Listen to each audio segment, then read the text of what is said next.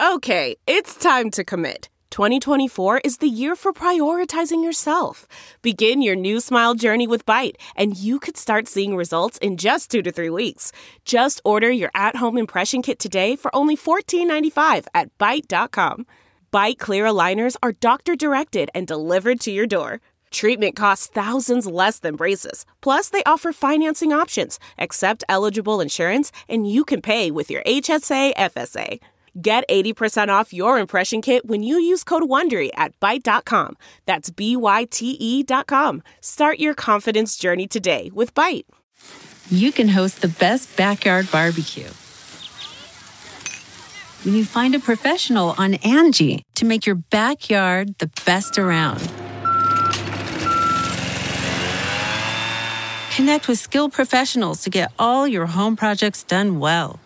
Inside to outside repairs to renovations. Get started on the Angi app or visit Angi.com today. You can do this when you Angi that. What is up, Gypsy Gang? We're back for another episode of the Gypsy Tales podcast. I'm frothing to bring you guys this one. Uh, this podcast is with the legendary Jayo Archer, the first man to ever land a triple backflip in competition on a dirt bike. It's insane just saying it. Uh, but you're about to spend the next few hours listening to uh, to how a guy who just sort of came out of, uh, of nowhere, essentially, just really believed that he was a guy that could do this this triple flip in a way that other people sort of weren't doing them. Like Sheeny kind of put put it down after he did his um, at Pastrana Land. I think that was back in 2015. So this is a really really great story of a guy who just had a crazy goal uh, and just never gave up on that goal until he completed it, which was only very recently. So I uh, I know what you guys like to listen to at this point. I've been doing it a long time, and this is an episode that I know you guys are gonna absolutely love. So very excited to bring you this episode.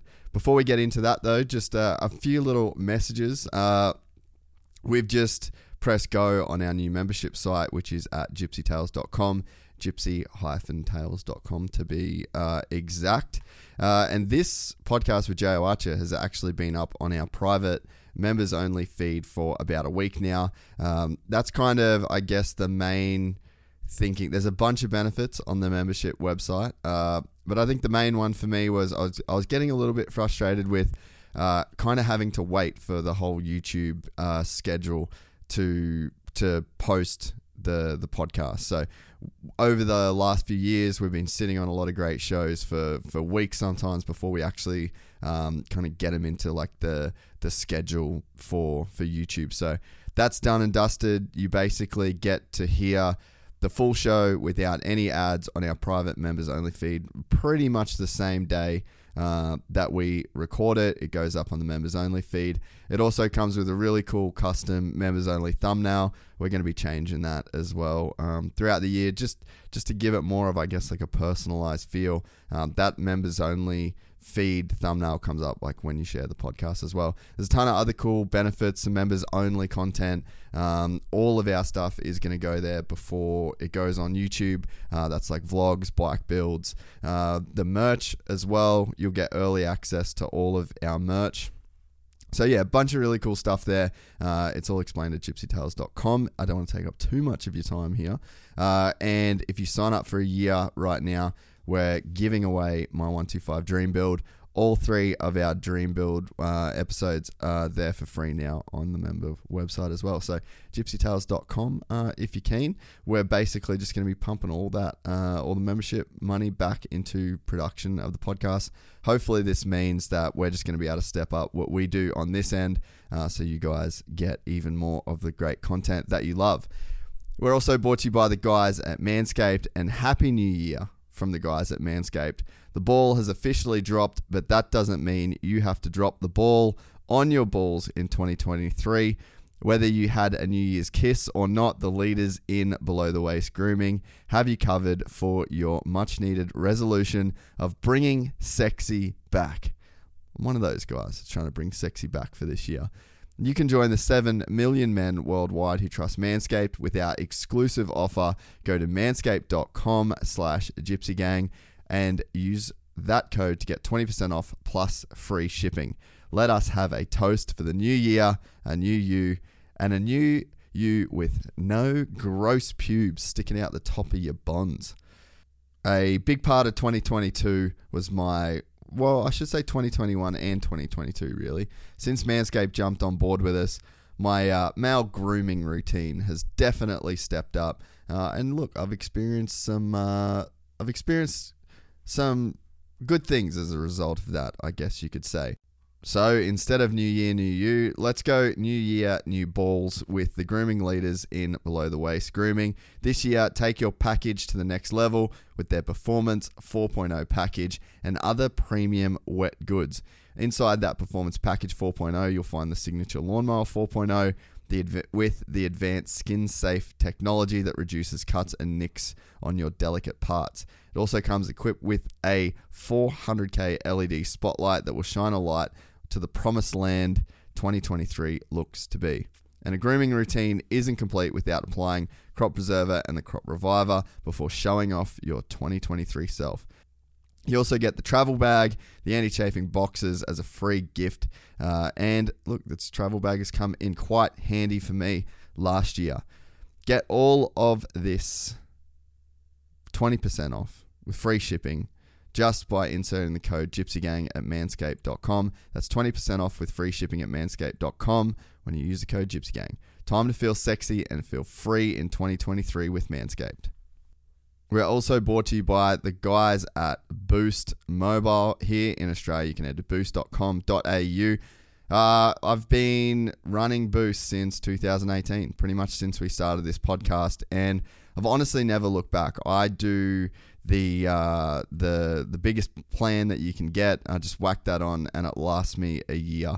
Um, it's so much cheaper in my mind than dealing with the the ongoing plans and all of the all the nonsense that uh, comes with that. I mean, I've definitely I feel like everyone's been kind of caught out with that in the past. They also do refurb phones as well, so I just grab a new one of those every year. And honestly, it just takes care of all of my mobile needs. Uh, they're also doing a massive push on international roaming right now. You can get roaming in 40 plus countries for just uh, for less than three dollars a day. So all of that info is at boost.com.au. Uh, search their international roaming packages and just see if that's right for you uh, on a trip that you've got coming up. We're going to be doing a bunch of traveling this year, so that international roaming is going to come in handy for us. Boost.com.au. Once again, I can't rave about these guys highly enough. We're also brought to you by the guys at MX Store. You can head to mxstore.com.au. The leaders in dirt bike parts and accessories, hands down by far in Oz. Uh, if you are not able to get into their Burley Superstore, uh, you can just order before 2 p.m. and you get same day shipping. So it's kind of just like you were there anyway. Once again, that's mxstore.com.au. We're also brought to you by the guys at KrushOz. You can head to krushoz.com uh, and I would recommend starting with their bike care bucket. That's their one stop shop. It's kind of like the Manscaped thing. It just all comes in like one handy container and then you just work your way through it. Uh, it's definitely taken all of the guesswork out of washing a bike for me.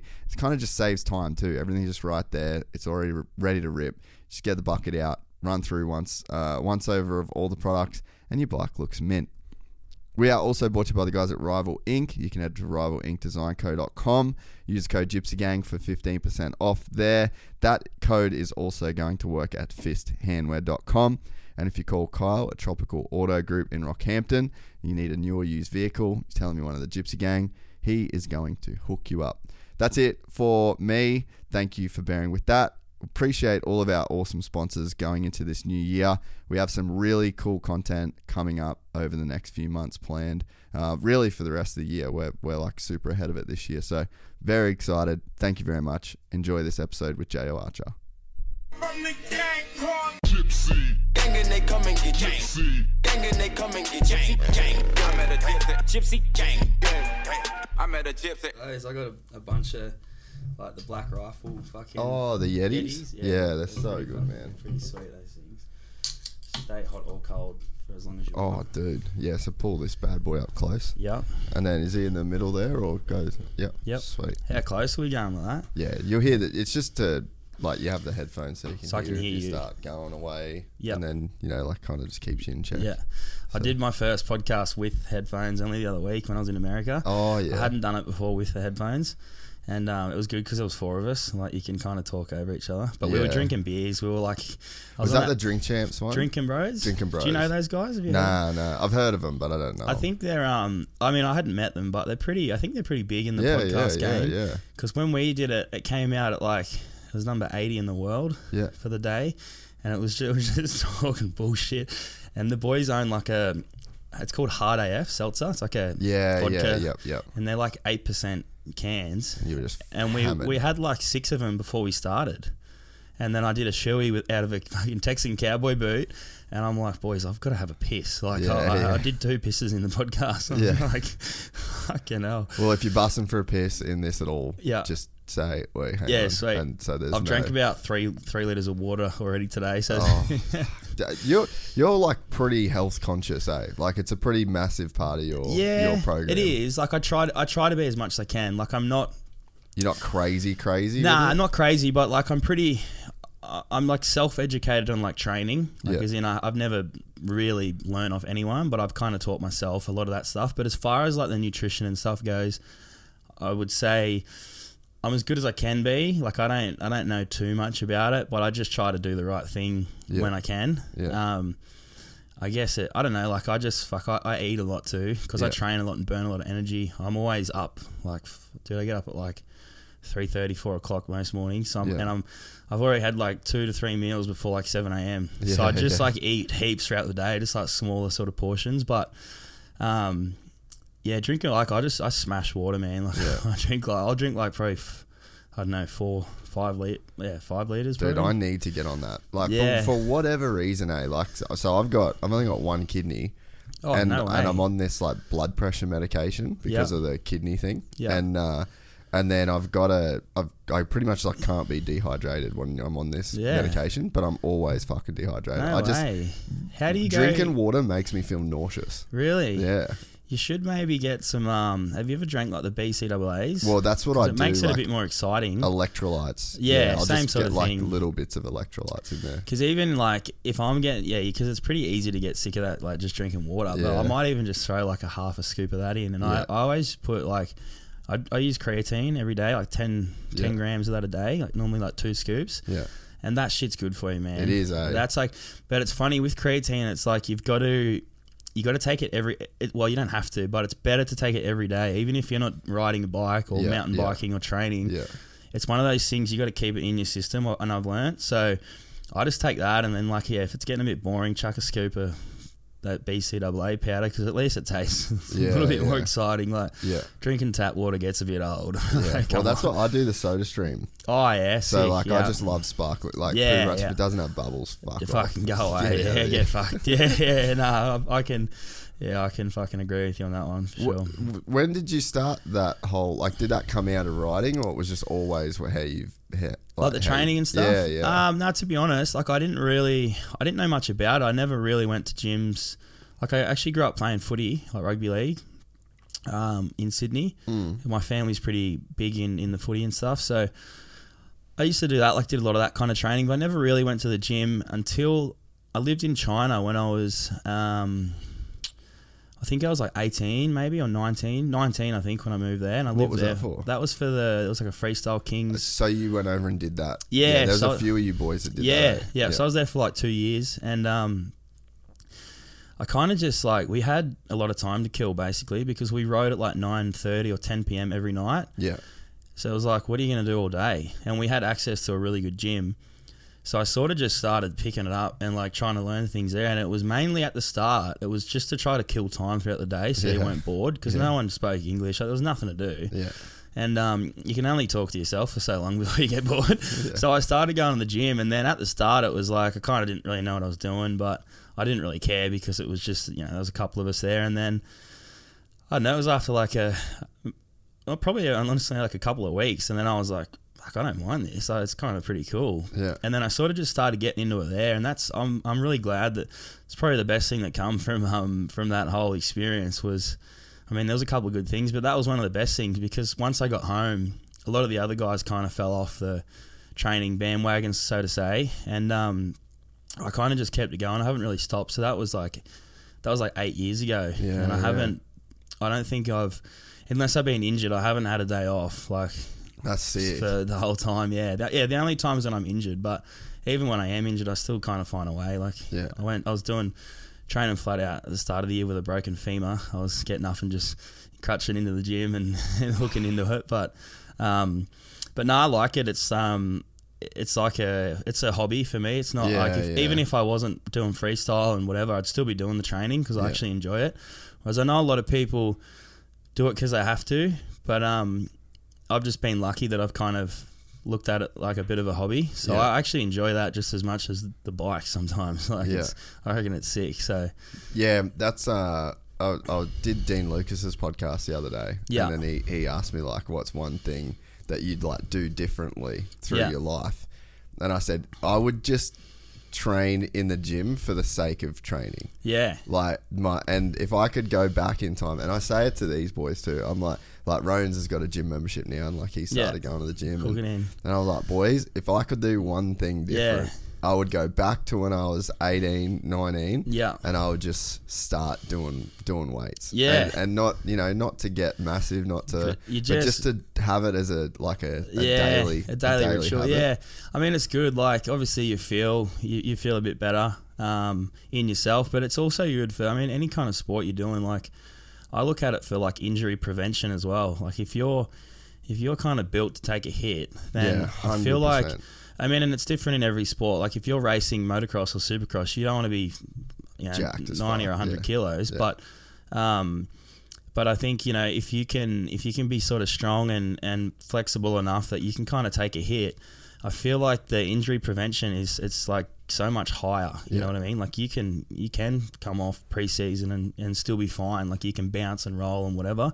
So that's another thing. Like when I started sort of aiming towards doing some bigger stuff off some bigger ramps and stuff, um, like I kind of had to be built to take a little bit of a hit. Like on Yeah. the airbags, uh, so good and and you know they allow you to do so much stuff but people don't realize that when you're jumping off like bigger style ramps like you do take a pretty It's a decent big hit whack, yeah, yeah. so it's kind of that was like another thing i found that if i could kind of put on a bit of muscle um, it would allow me to do more of that Yeah.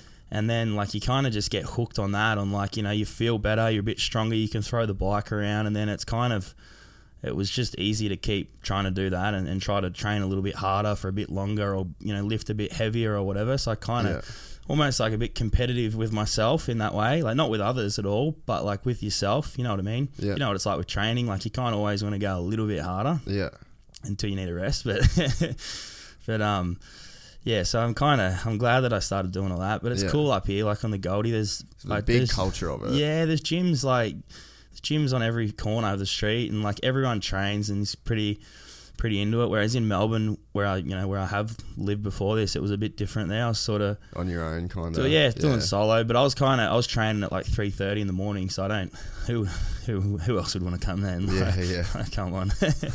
but um, but nah, it's cool up here. I've been loving it on the Goldie. Yeah, that, I was in. I just spent a month in Dubai, and I wasn't able to do because I sort of the thing that's kind of killed the gym for me a little bit, and this is what I tried to push through in Dubai is like because I'm doing jiu-jitsu like on the kind of daily, like that's like my week sort of training is based around that. Yeah, You're just getting fucking towed up. Yeah, yeah. If you're sore and Yeah, like you know yeah. your movements like restricted. Yeah, yeah. So. I've just never really wanted to go through the pain of Yeah. like those first few weeks in the gym where everything's just yeah, like you feel crazy Yeah, sore. you feel pretty pretty average the first few weeks, but, but, well, in like in Dubai, I just went every day and I just like just hammered just the most basic shit Yeah. and was just cooking myself because Yeah. I because I could be real sore. Yeah. And I noticed like even by the like I was probably six weeks I was away, but by the last week in the gym, like I could go and just do like a hard session. Yeah. And the pain wasn't. It, I wasn't so sore that I couldn't go and do Yeah, jiu-jitsu. yeah. So Like- that's kind of like where I wanted to get to. yeah, I mean, I think it's good to leave the gym with a little bit of. There's a difference between being in pain and then having like a bit of a like a good sort of a more of like a yeah. muscle soreness, and Yeah. that's kind of what you look for, really. But I guess that's where you, if you if you stay on top of your like your creatine and protein. I know it sounds super basic, but it makes it actually does. I, I never used to believe in it. I was like, whatever. People just Yeah. want you to fucking spend money. Yeah. But I mean, a lot of the stuff is bullshit. I, I reckon. But the Just things, like your basic creatine and protein. that's though, like I just like, stick to that. Like every day, even when I don't go to the gym, even if I'm at home being lazy, I still do that. Like every Yeah. day, hundred percent, because it's just kind of good to keep that in you. Because no one eats perfect every day. Whereas if you can have a protein shake and whatever, not not as a meal replacement, but you're still sort of getting the stuff that you need Yeah. to to be on top of things. So I feel like. With the recovery and stuff, like the first few weeks, if you've had a heap of time off, first few weeks going to be shit no matter what you take. But Yeah. if you can stay on top of that sort of stuff, I feel like it does help. But Yeah. like, you just have to kind of be a little bit consistent. Consistent. But I mean, it's hard, you know. Certain people like yourself, you're traveling and you're doing this and that. Like it is, it can be hard. It's not. Yeah. It's not necessarily easy. Like you got other shit going on in life. It's not for for the majority of people. That's not the most important thing. But Yeah, but I, I feel like to a to a certain extent though, like to bust out 150 push-ups and you know 100 burpees. Like, Yeah, that's yeah. like a pretty fucking good workout. Yeah, if yeah. you just did. Yeah, that. yeah. So like whether You you, travel, you can do that in an airport. Yeah. if you just don't care about looking like a dickhead. You yeah, know- oh you fuck know it, what I who mean? cares? Yeah, yeah. I'll, I'll happily look like a dickhead. So, so yeah, it's like it. Yeah. you know, you can't. There really isn't an excuse, and Yeah. that I'm, I'm kind of trying to get to. Yeah, I mean, there's a level. there's a lot of stuff you can do. Like I remember during the lockdowns in in Victoria, there wasn't really much going on. So I remember going on YouTube and I typed in like the like prison workouts Yeah, to yeah. see what like those mad those mad dogs did, and um, like you can get like a rag or like a DriTimes towel and. Have you and your mate, and one person can be doing like tricep pull downs, and Like the other person's doing biceps. yeah, so yeah, there's like yeah. hey, there's so much shit you can do, um, and then obviously like your like your pull ups and your push ups. I think I feel like that's they're probably pretty underrated. Like doing push ups is so good for for everything, you know. Um, but it's like yeah, there's there's heaps of stuff that you can do. That's It's just the having the like the commitment. Yeah, and, gotta and have- making it into a. yeah, a you just gotta have a go at it. That's that's the thing. It's like you don't know unless you have a crack. So Yeah. it's easy to talk about it, but you just just have a go at it, and you've only got to do it for a couple of days, and then it's just part of your your routine. I reckon. Yeah, no. So that's me this year. That's my, one of my Yeah. goals for this next little Hook bit. in, mate. to- Hook into it. Did you? How much? Did, like, did you put on much weight over that period? Like, what was your body shape like when you first started in China? Were you Well- always kind of bigger? Nah, I was like, so when I first started, I probably weighed seventy five kilos. Yeah, that's what I weigh now. and then I um I started training. I put on a little bit of weight, like I put on a couple kilos straight away, just because I hadn't ever really done it. Like, so you, you're gonna build a couple of kilos straight away, but then you'll plateau, and that'll be it for a while. But then when I went, I came back home, and then I broke my neck, um, pretty badly. I broke C1, which is you know right at the top, and C6. So I had like a, a Jefferson fracture. It's called of C1. I think. I don't know the exact statistics, but I'm pretty sure when you break your C1, there's like a very good chance you should be paralyzed. Um, so I broke that. Someone actually moved a ramp on me at, the, at a show. Um, I'm not going to mention the name, but someone, just a wanker, he was a promoter. So we'd already done one show in the morning, which was smooth, everything was good. And then there was like an intermission, like we were like doing some signings and stuff. And then he moved the ramp, like the, the up ramp, which was like a trailer ramp. He moved it to, I believe he was meant to, he was trying to get something through, like he needed to move it to like make space to get something. There was monster trucks and stuff there. Anyhow, and then he forgot to take, like, move it back. And then I was the first. Fucking retard. Yeah, I was the first person. So I um and it he moved it so it was at 75 and then it went to 55 and you'd think fuck how how did you not notice? But from where we were sitting we were we were like on the up ramp side like way back here. And there was like a one of like a safety airbag you know on the back of the truck. And there was some other stuff in between the ramps so from where we were it wasn't noticeable. same, plus yeah. you'd never think that that would happen. Yeah. so I um lucky it was just the first jump, which for us it was just like a wave to sort of get the crowd involved. But um I jumped like seventy five feet. Picture jumping a freestyle ramp to flat, like not having anything there. So I just went like that. It's on YouTube actually. Dude, find that. Um, I think type in type Wow. in type in Jo crash. But um yeah, so I broke my neck. that and- sucks so bad. um, and then that one there, seven years ago, Korumburra, 2015. Yeah, it was a No, good. well, It was a. It was a pretty sweet. good one. Well, no, it wasn't an airbag. Oh. But I get up, so I broke in that right there. I got a broken neck, a broken ankle. I crushed my thyroid in my throat, and I had a leak in my heart. I don't really know what that means, but what? so I had. You wouldn't picture it because I'm walking Just around walking in that. off, baby. But I was like, I was pretty, um, I was pretty cooked. I was, you know, I was in all sorts. But um, so what I And you just know as soon as you hit the ramp. yeah, I was. like, oh yeah, I was in. over, Yeah. I was in like a bit of strife just there. But um, what I so the, the wanker who was running that event wouldn't call an ambo, so I actually had some just a random dude from the crowd. Why wouldn't help- he call an ambo? Oh, he didn't want it to look bad. He, he just thought I was a goose, I think. But um, someone from the crowd, I'm not sure who it was, but if you're listening to this, cheers, mate. but he helped me load my bike into my ute, and then I just drove to. Um, I drove to. I drove home, which was an hour because I wanted to drop my bike. I was going to go to the hospital, obviously, but I dropped. I went home because I wanted to drop my bike off so it wouldn't get stolen. And then Wow. someone from home um there was a chick I was knocking off at the time she um she drove me to the hospital and then uh, I went to Frankston Hospital and then um yeah I sort of just I think I I went to walk in but by that point the uh, you know adrenaline had kind of worn off and I think I went to went to step and I'm like oh fuck I'm in a bit of strife my ankle was all blown up and stuff so I sort of just got like assisted in um and then yeah, like oh, they did some scans and stuff. Then they sent me to like a bigger hospital. I think it was the Monash Hospital in the in the city Yeah, of yeah. Melbourne. And then they're like, yeah, you got a you got a broken neck. Like you're you're pretty fucked. um, and then the other bits and pieces. So anyway, moral to that story, you're asking about my size and stuff. So after I broke my neck, I was um I was pretty like I kind of faded away to, to not much because I was in a neck brace for like maybe six months or, or seven months or something, but I couldn't do anything. Like I couldn't, I like I, I just could lay down. I couldn't even have a pillow. I just had to lay dead flat. Yeah. Um, so I wasn't doing much. I wasn't really eating. I was pretty sick. Like I wasn't really in a good state. So I probably like painkillers and stuff like that. Nah, no painkillers. Nah, like I didn't.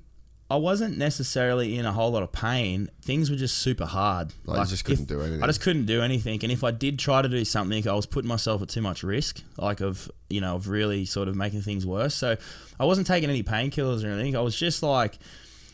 I guess because I wasn't doing anything, I was normally a pretty active sort of person. Then not doing anything for so long, like I don't know, body was just going, "What are you doing, mate?" Yeah. So if you don't use it, you lose it. yeah, so I was just like, after that, man, I probably weighed like, I don't know, you wouldn't recognize me. I'll have to send you a photo. I got a photo of me in hospital when I left, and I was like, probably skin and bone. I was probably like 60 something kilos. And then um, now I weighed myself this morning at the gym, I was 97 kilos. So it's like 213 pounds, I think. But I was like, wa- like I was, yeah, good 30 kilos less, I think. But that was, Dude. well, what's that, 2015. So, um, yeah, I mean, I've been obviously having to, having to go sort of since then. But, um, but yeah, that was a, that was a pretty, pretty So average what? one. So what do you reckon? Like broke your neck? Like what part of that crash? I think it was just the, when you hit the handlebars I think with it was your head, I, or, I honestly think or it like was, compression. I think it was just the impact of the landing. yeah, Um, I think yeah, I think that's all it was. It was just a, like that, you know. And then my my neck sort of went down, and what I so hitting the handlebars that crushed my throat. yeah. Um, so that was like so I couldn't really. I was struggling to breathe a lot. Um, and it's actually still now like that's the one of the that's probably the only thing that's really affected me. My neck's fine now. I haven't got the same kind of range of movement, but that doesn't for me that doesn't bother me at all. Yeah. Um, but the only thing that I still kind of see from that that still kind of affects me is the throat. Like I um I breathe real like people think, oh, what are you doing, mate? I breathe that heavily, Yeah, especially yeah. when I'm asleep. Like I sometimes like my missus will wake me up. She's like, "Are you are you alive? Like what are you doing?" yeah. So that's the only thing that really kind of uh, still gets me there. But I think it was just the the impact of douche. You know, like Yeah, yeah. I think the bike, um, you know, the bike handled it pretty well as far as the suspension and what the bike could do. And then, um, but it was funny. The bike had no damage. It was not even a broken lever. It was sweet. That is wild, yeah. dude. So it's, it's it always goes one or two ways. Sometimes you have a, like a massive crash, and like the bike's totally fine and you're fully busted up, or other Or- times you like have you tip over in a rut and you got like muffler, subframe, everything. Yeah, the bike's radiators, Yeah, it costs yeah. you like three grand to fix it. You Yeah, haven't got a yeah, scratch on you. yeah. So, but you know, like these days, well, any days, I guess. But I'd certainly rather the three grand than a than a busted up Six neck and a, a neck yeah, yeah. because it was just it was so crap. It was funny, like when I got the neck brace off. I um I felt like you know those little bobble heads that people have on their dash. Yeah. So when they took it off, I couldn't like I literally I couldn't hold my head up at the start. Like I'd go like this and then I'd go. eh? And I was actually pretty, to be honest, I was pretty embarrassed, like to go out in, in at, when I had the neck brace, I didn't care. I was still doing whatever. People would look at you and stuff, but I like it didn't really didn't bother me. But when I took the brace off, I was actually a bit like I looked a bit weird because my neck was so skinny. It was like really like it looked weird, man. And because I'd had my neck, like my head like that for like seven months, so it looked like my neck was really long. and it Yeah. was super skinny, and I was like, "Fuck, what's going on here?" I was like, "How do you make your neck better? Like, how do you make it bigger?" but then, I mean, it didn't. It took a little bit of time, but that that became like Did you do neck exercises? Oh, the physio had me doing like just some basic this sort of stuff, but I think just getting back to normal life, like it was, I was able, it just that kind of just fixed itself. Yeah. But um, yeah, the only thing, the only problem I really have now is just the range of movement, and like I got, to, I've got to use like a special pillow on that because otherwise I get my neck's like just no good. Dude, I've honestly stopped using pillows. Really, I just, you know what I do now? I roll up a towel DriTimes. and I just put a, yeah, I just Yeah. put a towel behind my behind my neck. Yeah. Because I, I actually, um, I've got heaps of problems with my neck. Just nothing to your extent, but sitting at a fucking desk for like Yeah. 10, 10 years, bro. Just like Yeah, shit's bad for you. Yeah. honestly so bad, and like all my psoas muscle. Yep, in lower my- back and stuff. Oh, Yeah. bro. So like the last, there's probably like two years. It was pretty much through COVID, where like, dude, literally all I did was a podcast. Yeah. like I was either Yeah, you're recording going hard. or I was sitting there and I Yeah. was editing them. It's before the boys were like working here. Yep. So And, you're a um, one man band going mad. Until then, yeah, yeah. And like I fucked myself. Like my Yeah. my chest got so tight, my Yeah. all my lower back, my psoas, my neck. Yeah. And then going to jiu-jitsu. So Yeah. I'd be like s- like literally stationary all day. Yep. And then go to jiu-jitsu and just get belted like fucking Yeah, neck yeah. gets cranked and you're all in like Yeah. getting in tied up in a knot basically. Yeah. So I just had like two extreme ends of the spectrum. Yeah, yeah. And then late yeah, lately so I got um it's called a it's called a Griff, I think it's called a GSS harness. If you want to look look it up. I use this silly thing that looks like a, it's a pillow, but it looks like a brick, Yeah. And it's like super uncomfortable to start off with. It's just dead flat, and it's as hard as a rock. Yeah, right. And it's like it's from like a I got it from a chiropractor. Yeah. Um, but like at the start, I was like, I can't use this thing. I was like, this is crap. But then now, is that you, the little dog? yeah. yeah. Go go like neck uh, GS neck trainer or something like that. but um, but yeah, now like I I run it like So you rate it? Yeah, I, I can't. Easy like, to travel with and shit. Um, I mean, it's just like an it's a full size pillow, so you Yeah, can. okay. But like when I, Oh. I don't. Yeah, this is this is looking gimpy. this is looking a little bit how you going. I don't know where. It's cool the- if you use that in your spare time. Yeah, yeah. but yeah, so it's got these. Uh, it's I can't find the exact one, but um, it's got the these like rub these like bands on it. Yep. And you can just take it anywhere. It's in like a little bag. Put it in a doorway. Yep. And then you can just literally put it like dude, you can do every Oh side. yeah, do all the stuff. and it's yeah. got all different like resistance. And Yeah. Then, but dude, it's like actually helped a Yeah, lot. man. right. And I reckon for like riding and stuff because you you got your helmet and Yeah. there's like extra weight. Like Yeah, yeah. everything's getting thrown around. yeah, like it's, I, it's what all the like the Formula One drivers and all Yeah. anyone that does anything like that, they're always doing they're that. doing that sort of shit. Yeah, But yeah, it's actually like helped me out quite a lot. yeah, between that's that interesting. and- I, I- I reckon like a lot of um, like a lot of UFC guys and stuff would probably use Yeah, that too yeah, because I see I see those kind of guys do a bit of like neck sort of training, like Yeah. neck strength. Yeah. Um, obviously, if you get punched in the head for a living, you've got to have a pretty tough chin and a tough neck. So Yeah, yeah. I can only imagine that they would do that kind of stuff. But um, but yeah, like I, I did buy a neck brace for a little bit after I when I came back Yeah. to riding. Um, I had an Atlas neck brace, which Yeah. was good. It was it was great, but. I kind of found it was a little bit restricting with freestyle. Yeah, I like, bet. I thought it was it was good for riding tracks and stuff, but I kind of found that well, for me personally, when I would like pull to do a flip, I think it was a the the one in particular was like caught over flips, and I, you'd pull back, and I, I kind of felt like I just always felt like it was there, and it was a bit too much. Like it was kind of.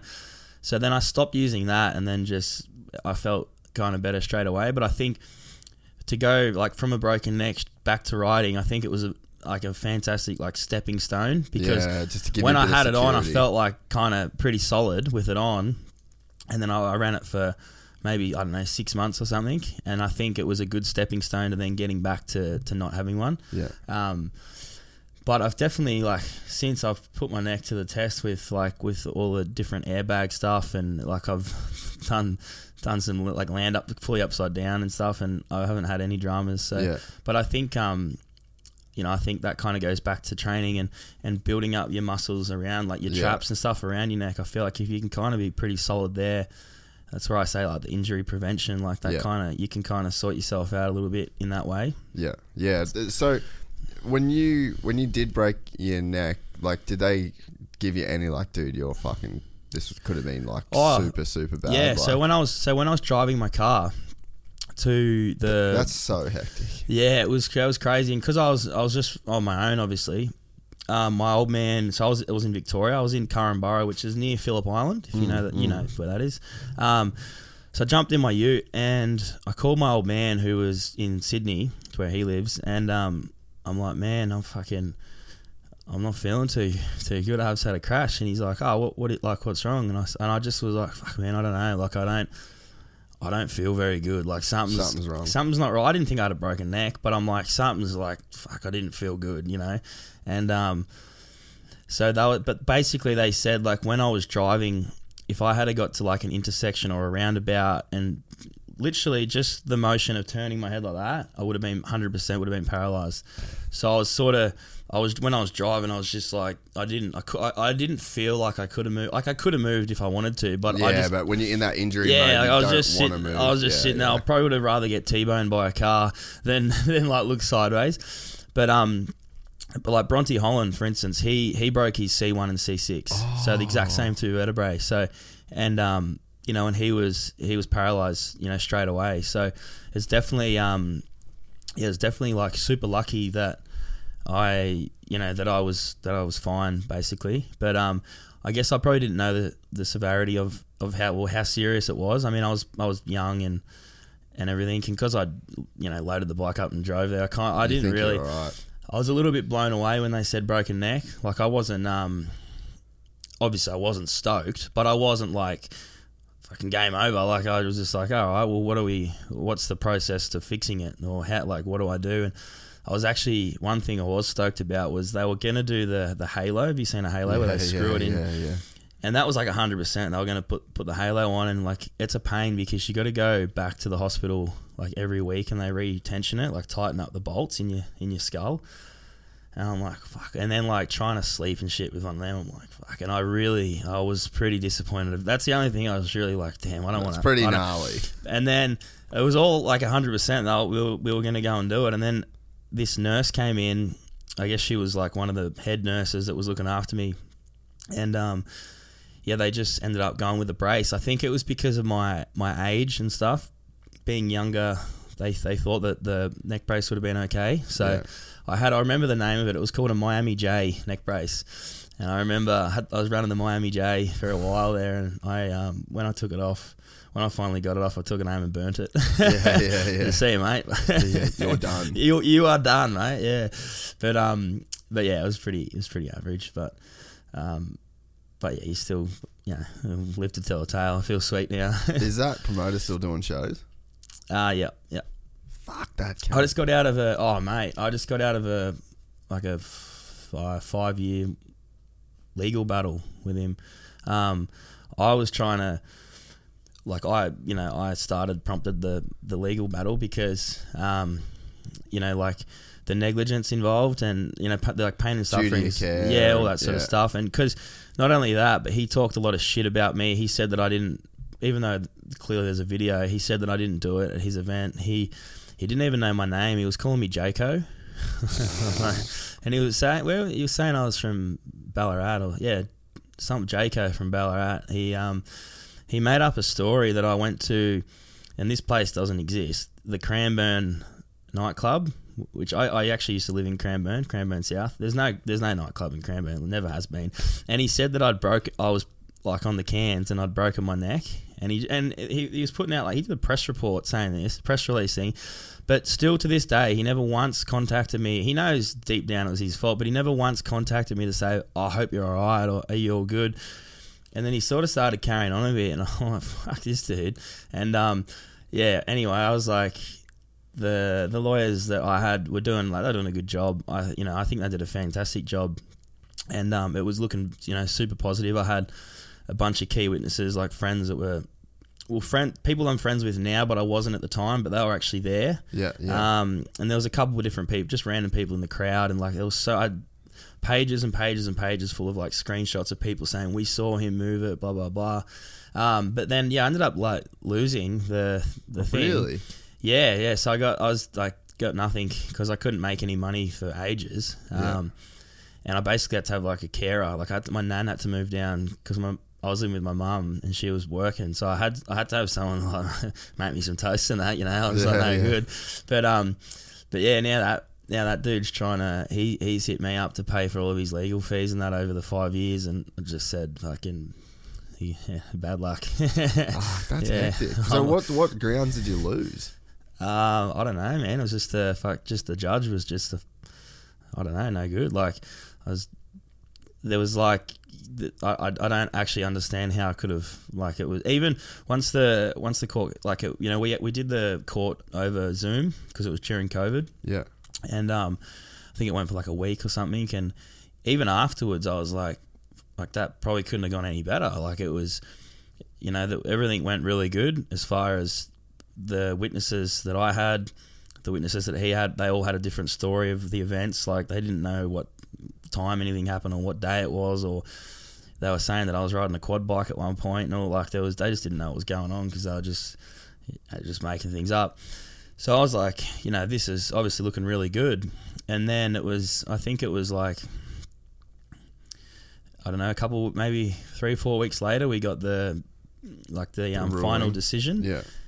And yeah, just lost it. Bad luck. Better luck next time. I was like, but you know what? I'm glad. Like I'm glad it's over and done with. But I'm like, yeah. it would have been good to, because like I spent, um, oh, I spent a silly amount of money on um, f- like recovery sort of stuff. Physio. Yeah, I had to do, yeah. I had to do physios like three times a week for like a year. And like, Yeah. I think because I was like, whatever money I did have at the time, I spent it all. Like, Yeah. all every you know on, on all the all the stuff. So. I, I probably didn't have much cash at the time, but I definitely had nothing. You know, Yeah. At the So- end of it all. but um, but like I was, I ended up I went back to work. Like I was working with a neck brace and that towards the end um, when I could. I was just doing like doing suspension, Yeah. measuring shims and throwing some settings in. But um, but yeah, it was a bit of a bit of a shit go. But Well, it sort of just life. sucks that that dude can still do. Man, we need to take that down, Griff. It's creeping. that, that guy's creeping yeah, he's out. fucking. I hate the fact that he's looking. Really creeping me Well, you know what though. It's just a bummer that that guy can still do shows. Well, you know what's even worse? That that video there, that's that's my incident, but there is a hell of a lot of things. If you Google this dude's name, he's been in many, many, many court battles with things that he's done that were completely unsafe. And the the re- the reason that I wanted to go to court, it wasn't to fill my pockets with money. I would have liked to have potentially made back some of the money that I spent as a 19 year old kid because I didn't have anything. But it was my whole drive in that was to to shut him down, and it was only because when that accident happened, I had like. I reckon I had no no joke, probably four other riders in Australia reach out to me and say, "No way! Like he did this to me. He actually moved a ramp on another rider who I, I won't. I don't want to mention Yeah, names, but yeah. another rider that you know, I can tell you afterwards. Yeah. That rider, I think, was knocked out and broke his wrist or something. And this is a, a dude that's like a, he's a good rider. Yeah. Um, so this has happened a- a lot of times, and it was more so the fact that he has no, um, no sort of care for the No, rider or the yeah. rider safety. So that was what was driving me.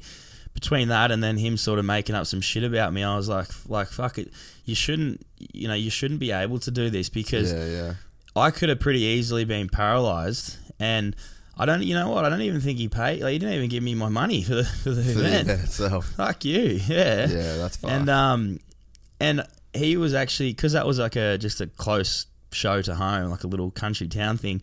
He was calling me, like he'd called me a few times in the week leading up, like really wanting me to go and do it. And I was, not, not that I had heaps of things going on, but it was like, oh yeah, I'd love to come and like give you a hand and, and be at a local show. Like I was, you know, like I was felt like I was trying to. It was good for me, but I was also doing him a favor Yeah, because yeah. another rider was meant to do it and they pulled out, so he really needed someone to fill the spot. So I felt like in a way I, I was kind of doing a favor for him as well. But um, but yeah, fuck, it's just it's just it's that's life. It's like it doesn't really fuck doesn't bother me at the moment. Like it's Yeah, it's just a bummer you who can keep, keep doing it. Yeah, but you know what? It'll catch up with him one day. Don't Yeah, you worry. Yeah, Yeah. it's um, you can't. Yeah, every dog has their day. You can't really get around like that forever because shit catches up with people, and Yeah. it might not be in a year or two years or five years, but there'll be one day old mate will get caught up with.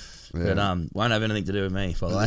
that's just that's just karma. That's yeah, how karma yeah, works. yeah, that's it. And so uh, when you yeah, so you, you get back on like the rehab thing, like Yep. you got straight back into into the weights, and then it sort of like kept- yeah, so built, it took, back up. it from took me a while. Like I was pretty kind of weak at the start, and I couldn't really do much. Like I could, I'd go to the gym, and then I could maybe go like twice a week, maybe, and just do a little bit. And it was just like anything with with your training, it's like consistency. Like you kind of, you know, if you go to the gym every day for six months, you're not going to notice much. But if you go you know, well, six days a week for five years, you start to notice it. So it was literally, it, it just took took a lot of time. But as I said, that was 2015, and you know we're the end of 22 now. So it's it's just been consistently going and having a crack since then. Yeah, So it sort of just took me a little bit. I was a little bit nervous.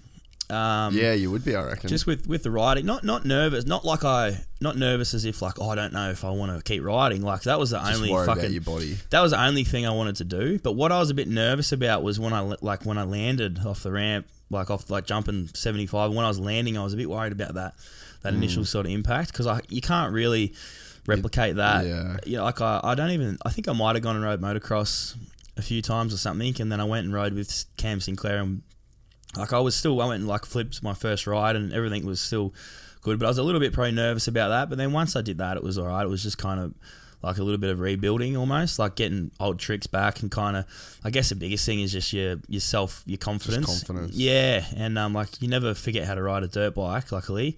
But it's more so about just trying to build your confidence back. But it's the same as any injury. Like you know, any every person that listens to this podcast would have had a Yeah, a 100%. mishap or a um, you know some sort of injury, and it doesn't matter how severe it is. You still have to go through that process of getting your confidence back and, and feeling good on your bike. So it's not like you know I have respect for anyone who's had any injury, even a broken wrist, because you still have to go through that same kind of mental game to to get back to you know doing the thing that you love. So. Um, but yeah, I just tried to stay as consistent as I could with Yeah, yeah, with that kind of stuff, and then it yeah just comes back naturally because, as I said, luckily once you have the fundamentals of like knowing how to ride a dirt bike yeah. that, we learned they're when we we're young, Yeah, yeah, it's cool because you know they you generally you don't forget how to do things like you kind of comes back straight away, which is yeah. the beauty of it, I guess. Yeah. What What's your um?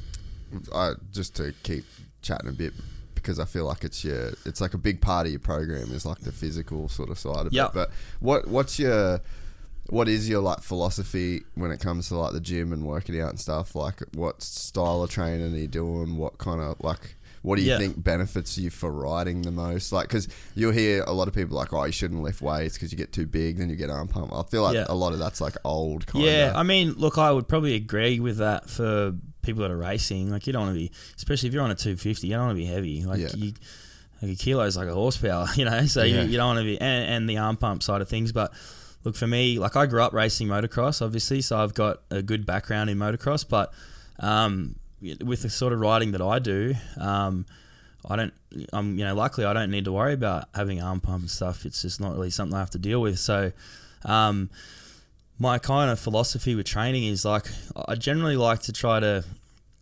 whatever program I'm doing, I like to kind of mix it up every three months so your your mind and your body doesn't get too used to it. So Yeah. you can I feel like if you keep doing the same thing over and over and over, it's like your your brain already knows what you're going to do as you pull before you even pull up to the gym. You know what I mean? If you keep it, you can go a bit stale. So sometimes I'll do like a push pull legs, so like push movements one day, pull movements the next day, then legs, and repeat that twice a week. Oh yeah. Um, which is a good that's a good thing to do. It's good to build strength like that. I think. Um, so you're sort of targeting, so like your push movements, like a bench press, um, and then like a um, like your back sort of stuff and everything like that. But then I feel like with well, what at the moment what I'm doing is like a body part per day. So Yeah. like do arms one day, shoulders, legs, blah blah blah. And I guess my philosophy is I just try to. I like to do. I don't. I don't really like to count reps too much. Like I, I would never want to do anything less than sort of eight. But I try to just go till failure with most things until you you're fucked. You can't do anymore Yeah. because if you it's all well and good to do 10 reps or something but if you're if you're leaving like you just still got a heap in the tank like you could have done 20 Yeah. it's like what's the point in that whereas if you just if you if you can do 20 reps and fuck put put the weights a bit heavier you know what i mean and if you can try to get anywhere around 10 to 12 or whatever bar, i just try to do it as many times as i can until i'm can't do any more Yeah. until i'm about to drop the drop the bar on myself so i, I just try to just go, just have a go, like just fuck, just have a crack at it. Go hard, go go heavy, and um, and I'm not saying this this definitely wouldn't work for, For everyone, for other other kind of riding, you know, whether it might be BMX or mountain bike or, or motocross racing. But for what I do personally, that's the that's the kind of training that I like to do. Um, and you know, other freestyle riders it might not work for, but for me, I just like to. I just feel like I- it's just good to be be strong on the bike, and you feel like you can throw it around, and um, and then you know when you are trying to learn new tricks and and doing bigger ramps and stuff, you can you can take a hit in the airbag or landing or whatever you're on. So that kind of works for me. So like I don't, I'm definitely not a not an expert at all. Yeah.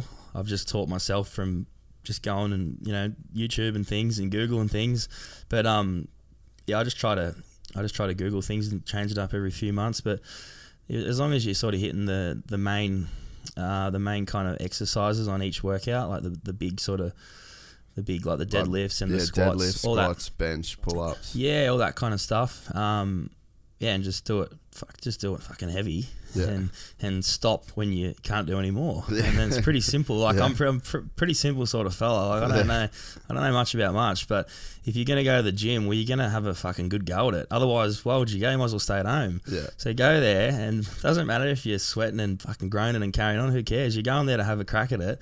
And if anyone looks at you, tell them to fuck off because you're going there to have a Yeah, go. Like, That's why you do your training. You go there to, to train, you know, and, and have a crack at it. So that's kind of the way that I like to do it. Um, you know, again, it doesn't work for everyone, but that's that's just what I like doing, and that's kind of um, what's yeah, What's what I just you. yeah, just what I enjoy doing as well. It's it's also about enjoying it because you don't want it to be like a something that you you know oh I got to go to the gym like which it is for a lot of people, but I feel like if you can make it sort of fun Yeah.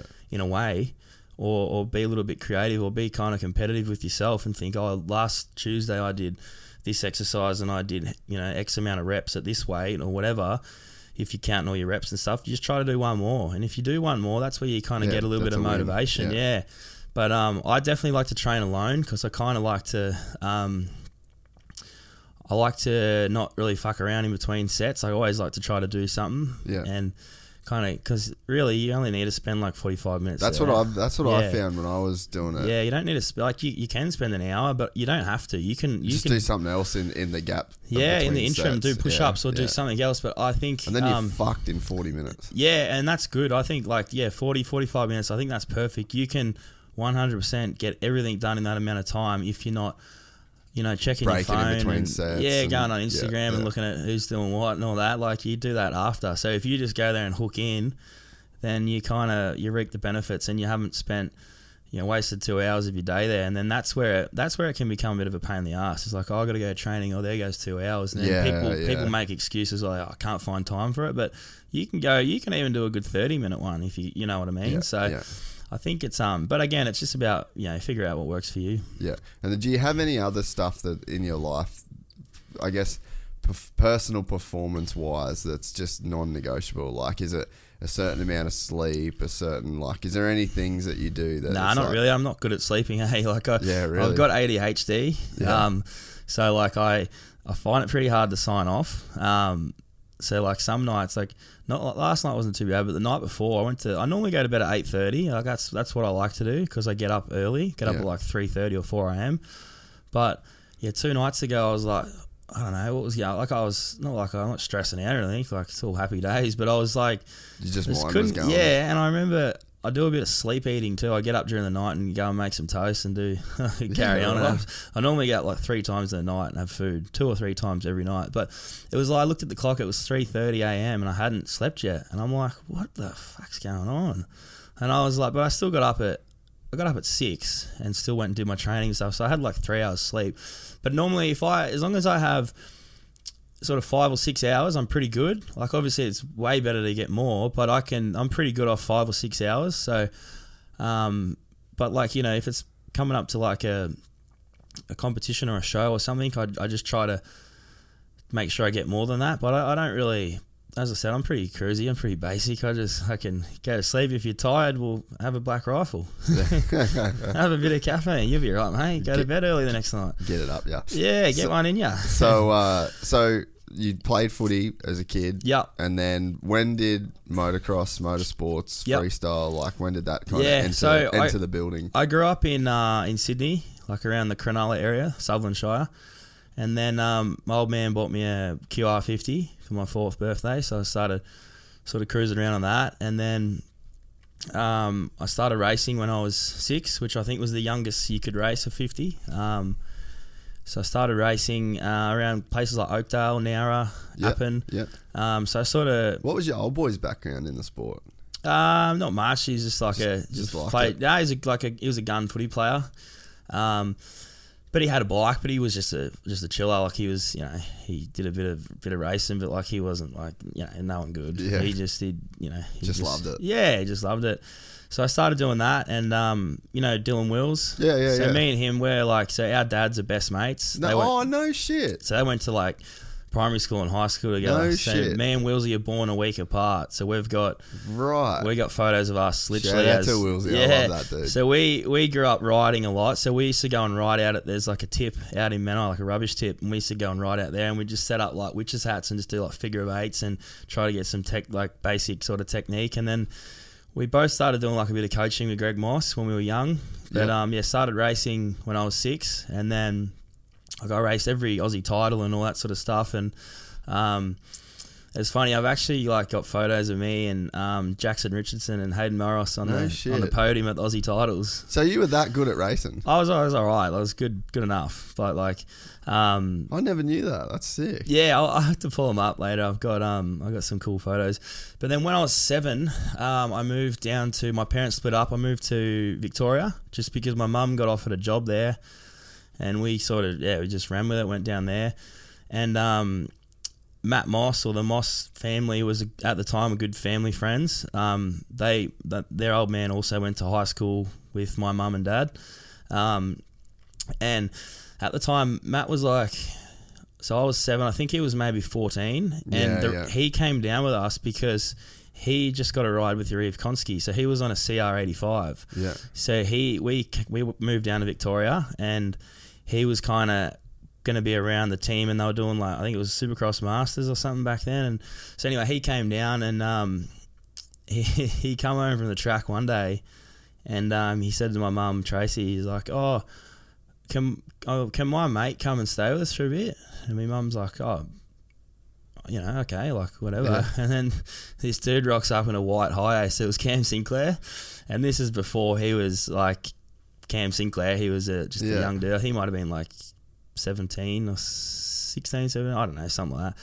But um, yeah, so he was going to come stay for a couple of weeks, and then he ended up living with us for like three years. So No shit. yeah, so that's kind of um, So that just changed your direction completely. yeah, so like I always looked up to Cam, you know, I still do. Like he's been a massive part of my um, freestyle riding or career, you know, if you could call it.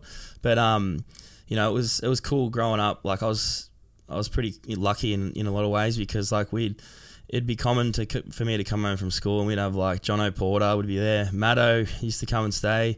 Like Jono actually had his JPI race truck parked at our. We had lived in a cul-de-sac. He had that there for like a month, and Jono actually prepped my first um, bike for the Aussie titles, KTM 50 No shit. and um, heaps of people sorely. Like a lot of guys would, would come and stay and ride because back then, Victoria seemed to be the place for freestyle. Yeah, Like, that's yeah, where like yeah. Sinks and Bilko learned to flip, Yeah. and that was kind of the spot. Whereas now it's obviously the Gold Coast is kind of the, the hub. You know, it's kind of like the Temecula of, of Australia. But back then it was Vic, so people would would often come and, and ride, and there was obviously there was like a foam pit and stuff there, so people would come and ride, and then they just like stay with us and, and go from there. So that was kind of um, you know, what got me interested in freestyle. I didn't really know much about freestyle before that. I was just grew up loving racing, you know, and I guess freestyle was very very new. Like it wasn't in, there wasn't even much going on in Australia. And then um, I remember, yeah, it was funny. Like Cam and Bilko were always around, and um, I actually took Cam and Bilko to school for show and tell in primary because I thought they were mad dogs, which they are. But um, I remember like That is so good. yeah, Cam would when he was he was living with us and he was like learning. You know, wanted to learn the flip, and I think this was before the foam pit, but they had, um, they just had like a super kicker out in a paddock in I think it was in Turin. Um, anyway, and they had a just had a super kicker with some hay bales and shit on it. And um, it was like every day he's like, "All right, today's the day. I'm, gonna, I'm doing it. I'm doing it." I'd like get home in the arvo, get home from school, and he's just like, oh, "I didn't do it." And the next day, I'm going to do it. I'm doing it. And then he, he finally did it. He flipped like the super kicker. Him and Bilko both did it um, on the same day, I think. And he must have been, I don't know. He was young man, but I remember he got his first contract for Crusty Demons. He was probably, I don't know. I'm just guessing, maybe 18 or something. But I remember he was stoked. I remember in the kitchen at home, and he was like, "Fuck, Crusty Demons!" Like it, you know, it was what everything he wanted to do. And he signed the contract to flip 75 like every show. And I don't even he hadn't even flipped 75, and he's just like, "Bang, sign on the dotted line, let's go."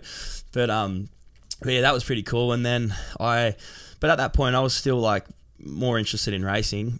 Um, and then I used to go riding with him, and there was like a little motocross track where where his ramps and stuff were back then. yeah. And then I started just like jumping ramps and stuff, and I did find it really fun straight away.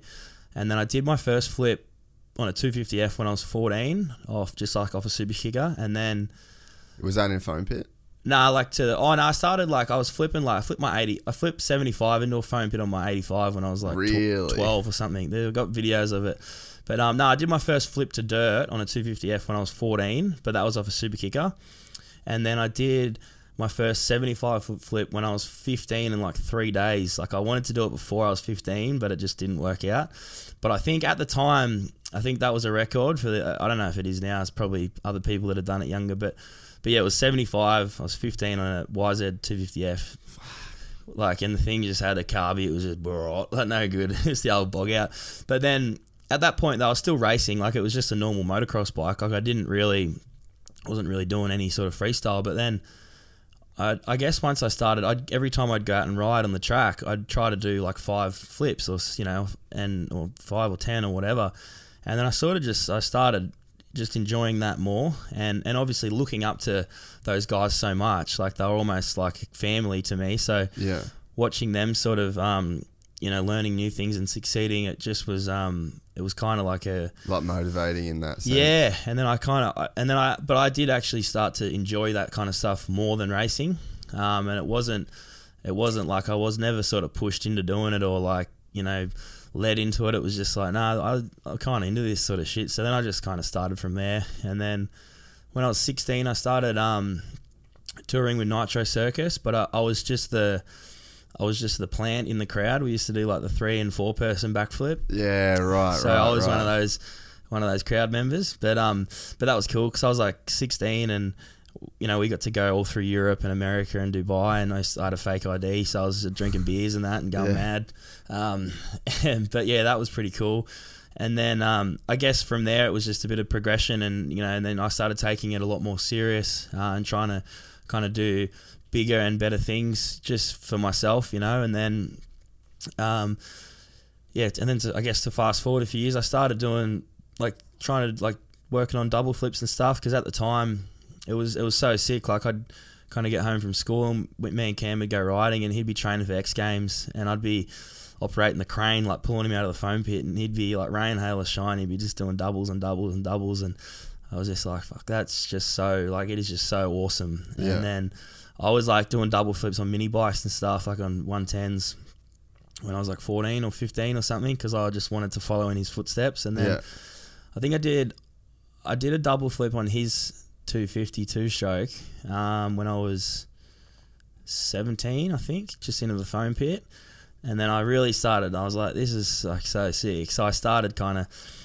I guess it was at that point there. I, I obviously I love doing normal 75 foot freestyle, but I, I always had this, um, not not like a goal, but maybe a bit of a bit of a dream to kind of do. I just really liked doing that. The that bigger was stuff. that was kind of the way that Cam's career went towards the end. Like Cam was a great freestyle rider, but he was he was known for doing double flips and doing you know cool things like that. So I guess it was kind of just a natural sort of thing that I I wanted to try to do a bit more of that kind of stuff. So Because there's a different mentality, right, to being like a big best trick style guy versus being like the freestyle competitor. Yeah, I mean, yes and no. I guess like it's it's super hard to be able to put a run Yeah, together. yeah. Like it's uh, it's harder, in my opinion, to be able to put together a run with the, all the biggest tricks. Like I think it's harder to do that, but. Um, I don't know. I just kind of liked the idea of it. I, I just got a really good thrill out of like the planning, you know, to do something like that, you know, the planning and the preparation and how to do it, and then trying to figure out how to tackle it and, and kind of going from there. And then it was kind of just like a natural reaction, really. I did my first double flip to dirt at the AUS-X Open in I was there 2000. for. Yeah, so that was cool. And then um, I was actually on a borrowed bike. My um, it was one of Todd Toddy. Wa- I didn't know Todd Waters at the time, but it was one of his old DPH. It was a Yeah, hut- I right. rode a I rode a KTM, but my KTM was stuck overseas. I couldn't get it back, which and I still never got it back. It's still stuck in America. What? Yeah, but um, Whereabouts? it's at Travis's house. Oh, okay, It's so you know where it It's mouldy and it's like yeah, It's we can put it up on the wall maybe one day. But um, I was funny because I, I borrowed. Yeah, it was a DPH. It was a practice bike. It was a Husky. It had like 150 hours, and I remember the clutch. Easy hours though. Yeah, I remember in pra- I went to do practice and the um like the slave cylinder hydraulic clutch went, so I had no clutch, and then I had no. We fixed that. Then I had no front brake, and then I'm like, fuck it. Then my first double flip here, I'm like all sorts of shit. But then it was it was cool. Landed it sweet, and that was an awesome time. And then. Um, it wasn't long after that. Me and Cam were down the Mornington Peninsula having having a beer. I think it was his birthday or something, and we were just like, just a bit of general chit chat. And he's like, "Hey," because I was getting doubles around fairly easily. Like I could, I could easily over rotate them if I wanted into a foam pit. And then I started like doing a double, and I was able to break, like tap the brake and kind of brake check it in.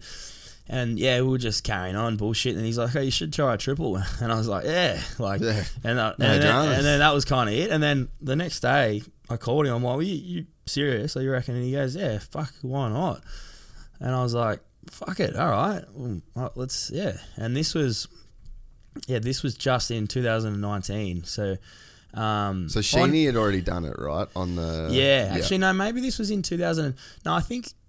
No, you know what? This was in 2018 Yeah. because that's the reason my bike was in America because I'd actually just been Ah, at yeah, yeah. Pastrana Land um, for my first go at trying to do a triple.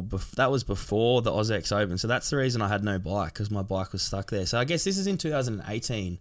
So I remember I had a um, I just drew a, a ramp on a piece of paper with the rough sort of dimensions, and then my good friend um, and and sponsor Josh Josh Glynn from Freeform Action Sports he he built this ramp for me him and his crew and um, yeah we just set this thing. It was just like a bit bigger than a super kicker basically and you know now looking back on it it was certainly not the right ramp but like I didn't know. I had no idea. But Yeah. um I just set the thing up into the foam pit at Sinclair's and I was just having a good old tug on it and then I was it was good though. Like my first ever time on a ramp that's even now if I tried it I probably wouldn't get much further you know? But I was sort of getting like two and a half ish you know it was a good two and a half which equals landing on your head, basically. yeah, but it was like a good way to get my feet wet with, you know, and like as I said, the ramp it was nowhere near big enough. Like no way. Like it was not even not like a moon booter. Like it was nowhere near. Yeah, really? Nah, nah. It was a tiny bit bigger than a super kicker. But we were just like fuck. I didn't I didn't know what I was doing. I just wanted to have a go at it.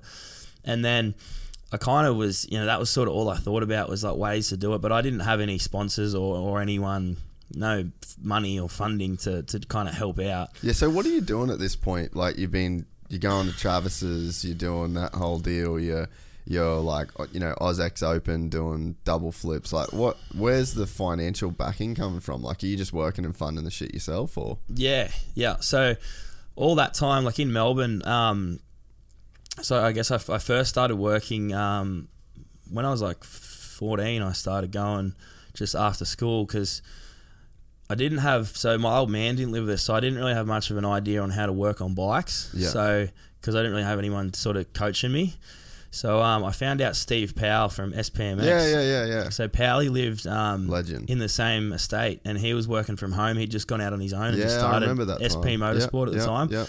So I figured out where he lived, and I went around and knocked on his door one day, and I just said, "Hey mate, I'm Jo. Can I, can I basically come around and sweep the floors and not? I don't want to get paid, but can I just want to like know how to do some things, Yeah. so I can figure it out, so I don't have to pay someone to do change the oil and shit. Like, I just didn't. know. I was like 14 or whatever. Yeah, I just yeah. didn't know. Yeah.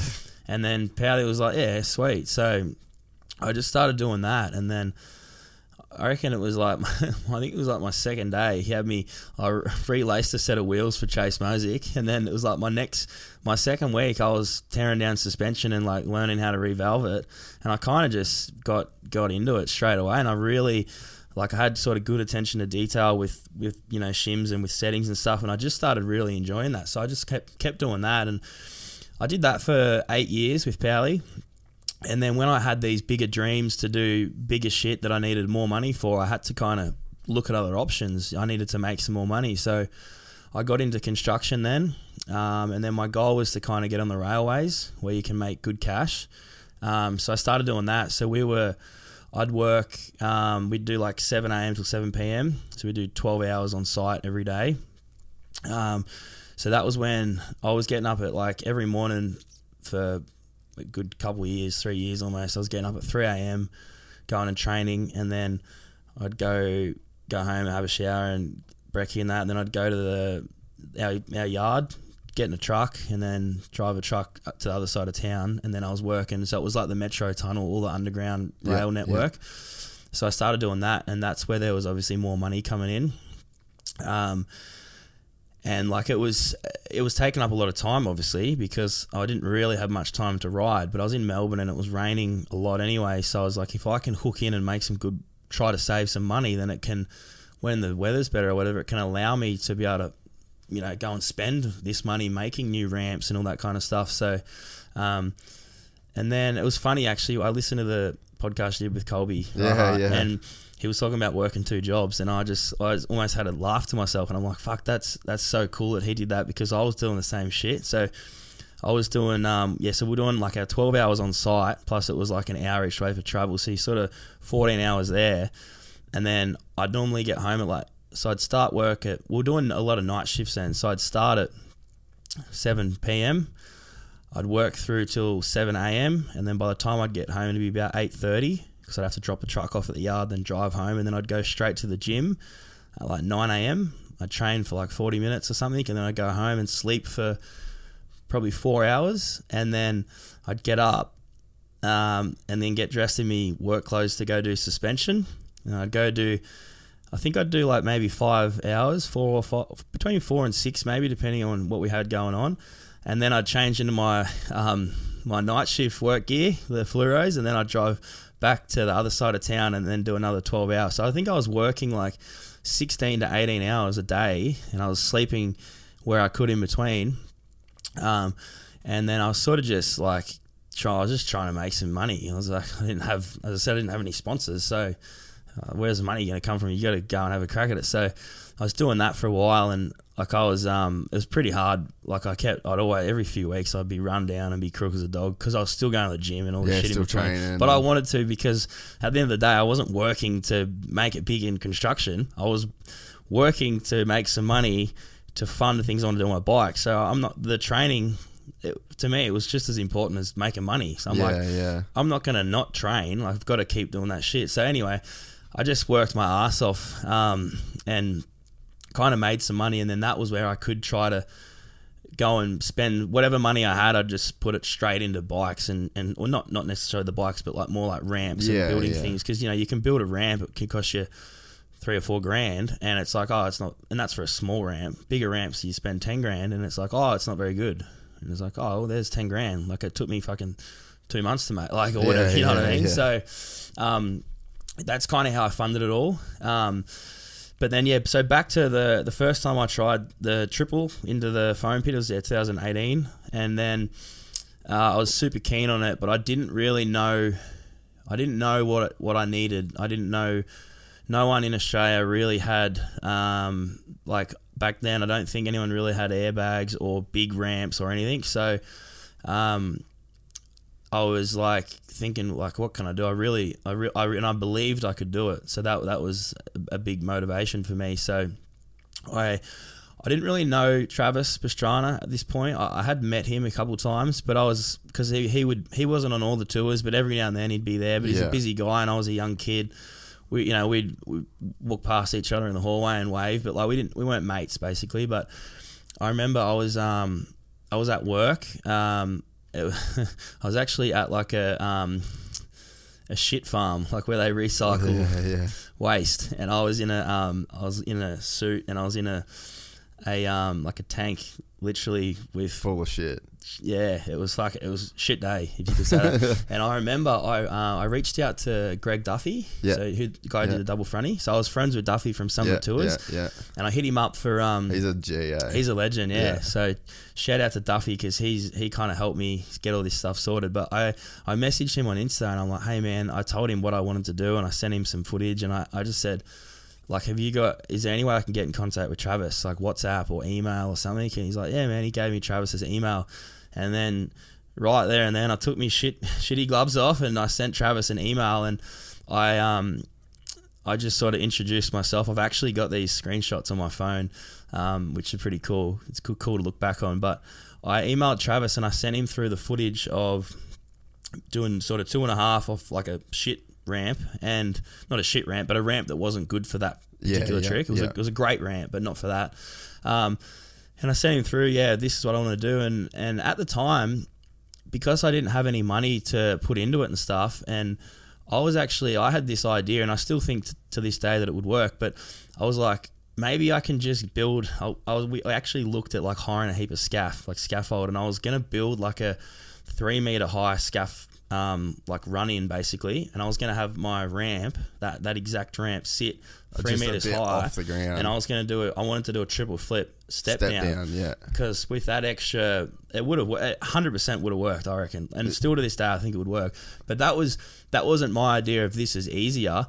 That It's was what you could do It was my idea of like I actually looked into getting scaff, and it was the sort of thing that I could afford to do on my own, and I believed that it could have worked because I didn't have the airbags and, and all the other stuff to make it happen. And I just sent Trav this thing and whatever, and I and, And I he just was like, "No, don't do that." but I said to him, I'm like, I, I basically just, I just asked him if I could, you know, go and, and go over to Pastranaland and, and, you know, kind of use his facilities because we didn't have anything like that in Australia at the time. And look, to be honest, I, I didn't expect a reply from Travis because he's a busy guy and um, what's the chances of him seeing that? Like he probably gets a thousand emails per day.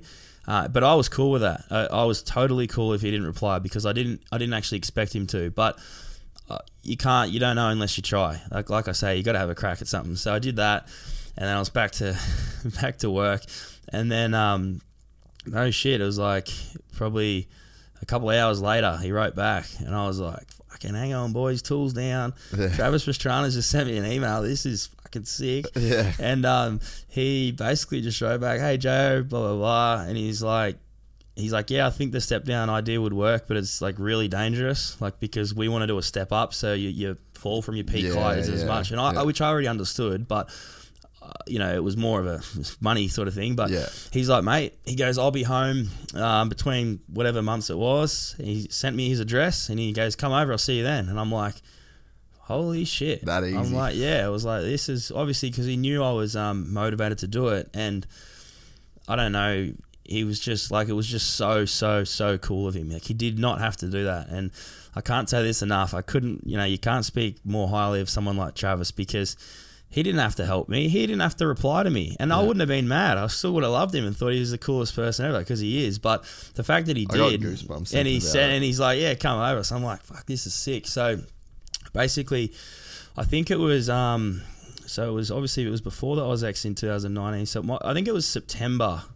I was over there, and this was whenever this was. It was there was about three months before because it was like it was like yeah man I'm going to be home, and I think it was about three months away. So all I did for the next three months, I didn't ride my motorcycle once. All I did was fucking hook in and work because I'm like I gotta I gotta save some money, some you know because I need a. It's not just flights and stuff. I like do I buy a bike there and use it for a week and then Yeah. or do I send a bike? So there was a few different things I had to come up with and then like I Did you didn't end up sending them? yeah, so I sent my bike. How much with- did that cost? uh, I think it cost me I think it was meant to be all up four and a half grand Yeah. to get it back. But the dude that I sent it with, it was a company, um, but he, he didn't fill out some of the paperwork in Australia. So I, I gave it to him, gave him the money, and it was meant to go there and back. But then it went there, and he didn't fill out the right. It, it turned up a week late, and it went to a different. It went to New York, so I had to hire a car and drive to New Oh, York. are you serious? Yeah, so me and my brother drove to New York. We didn't know what the fuck we were doing, and then they wouldn't hand it over because he didn't fill out the right paperwork, and we ended up getting it, but then I couldn't get it home. So yeah, it cost me four and a half grand, but I didn't get it home. So it was like That's insane. but um, but yeah, so I just I just worked. I was just working flat out leading up to that for like three months, doing like days and nights and all sorts. But I was like, I did not have a care in the world because I'm like, you knew you were going to be I'm there. gonna go, yeah. And I didn't even care that I wasn't riding. Like I didn't give a shit because I knew what I wanted to do, and I just needed to have some money to be able to do that. So, um, sent my bike and everything, and then yeah, when I went over there, like I literally hadn't ridden not not a single thing, not once, not a track, not a ramp, nothing for three months. But I, I'm glad I did work because that trip ended up costing me 25 grand um, because there was a lot of other things that came up in between. Like I bent, I went through 15 sets of handlebars in a week, and because they were bending on the up ramp. Because when I yeah, so when I went there, Travis, they were like the the ramp that Josh Sheehan used, that wasn't around anymore. That was for one thing, and then that was done. It was it wasn't even on the property. It was done. So I didn't know what ramp I was using. I didn't care. So you would. This was all to try the triple. yeah. So, So, you hadn't even landed the double at this point. Nah, not to dirt. I've done one to I've done it to an airbag landing, and I could do them into a foam pit and stuff. And like I had ridden out of them, but I hadn't done it to dirt. But I'm like, I'm fucking, I'm going. Like I'm doing this. So you wanted to do the the triple was more important than the double. yeah, I well, way, yeah, way Yeah. more.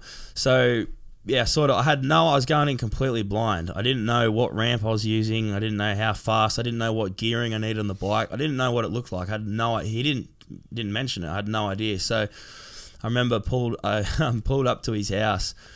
Well, I went I went over with my brother, um, and we like stayed and we flew into um, BWI, Baltimore, Yeah, Washington yeah, International. Yeah, yeah.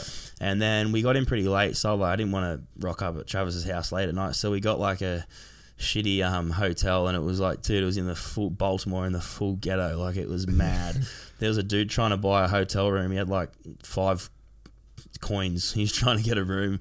Yeah, like it was just dodgy. I was like, fuck, I didn't want my gear bag to get stolen. Yeah, I pretty yeah. much didn't sleep because I was like, this is fucking so dodgy. Dude, there's some wild joints there. Yeah, it was pretty wild. But then, um, yeah, so we rocked up at Travis's the next day, and mate, I was like, How nervous were you pulling up to the oh. I, I actually wasn't nervous, but I was so excited. I couldn't. I can still, f- I can still remember the excitement I had this day because when we were pulling up, I remember it was like, it was like two, I was turned left in two miles to. And that was his driveway, and I was just like, I couldn't fucking believe it. And I was like, and the best thing was, is that even though I hadn't been there, I felt like I knew what it looked like. I, I knew his whole property just from like videos and and you know Nitro Circus movies and that. So it was like when I rocked up, I was like, I already know what it looks like. But when we rocked up, no one was there. So he, just, he gave me the gate codes, let myself in. I was just cruising around, and um, then he rocked up like hours later. I was just like cruising around, you know, having a look at stuff. And I actually I walked out the back, um, and the ramp that I thought. Um, yeah, the ramp I thought I was going to be jumping, like I just looked at it and I just presumed that must be what I'm jumping. It was actually the ramp that Jed Mildon did a quad flip off. oh yeah, yeah. But it was like it was like this skinny, and it was like massively tall, and um, I was like, oh sweet, that, that that's obviously it. Like yeah. I'm all right, let's do it. Like I was stoked. I thought it was fucking awesome. Yeah. And then um, I found out that obviously wasn't the ramp; it was BMX ramp. but um, yeah, then he, he rolled up, and then we got this ramp um, sort of set up, and then um, so I had yeah I had um, Josh Glynn from Freeform Action Sports over there helping me. So he owns an airbag here in Australia, so he was sort of helping me out, and my brother was there. Um, so with the bike rocked up like a week late, so I couldn't do anything for the first week, so I had to extend the trip a little bit, and then we went to New York, got the bike, had it all set up, and this ramp was um. It was. It turns out it was actually the ramp that Travis did the um, Aussie roll to, Yeah, the double backflip Yep, yep, 360. yep, so yep. like fantastic ramp. It was a great, awesome ramp, but not for a triple flip though. Like it was good for a double flip combo um, or the Aussie roll, but for the triple flip it just wasn't quite enough. But like I was still, I still, I did commit to three. Like I did actually get one around, but um, it was. You know, I tried to. I didn't really know where to set the ramp, and the first days of me doing it, Travis wasn't there. It was just it was just me. So like I didn't know, I didn't really know how to do the airbag stuff. How it was meant. I hadn't actually. I don't think I jumped into one. I might have, but uh, I didn't know where to set it and stuff. And I was. I think I was in. I think I was in second gear still. Um, anyway, and I we set it at whatever, and then I just started. I You're was, just I- pissing in the wind. yeah, I started just. I think my first jump was a double flip just to feel it out, and then it was gnarly. I've got videos like the. I've got a helmet cam video which is cool. The run in like it wasn't flat; it was up in the woods. Yeah. So I was coming down this hill in between trees, and then I'd get onto a flat bit of like flat ground for like thirty feet, and then that was a ramp. So you couldn't see the ramp until you were on it, basically. And I was coming like hooking in, but I had to hit the ramp so fast to try to go high enough to do three that the like the G force and everything of me hitting the ramp was like that's what was bending my handlebars because I was like G'ing out on this thing so fucking hard and then just pulling.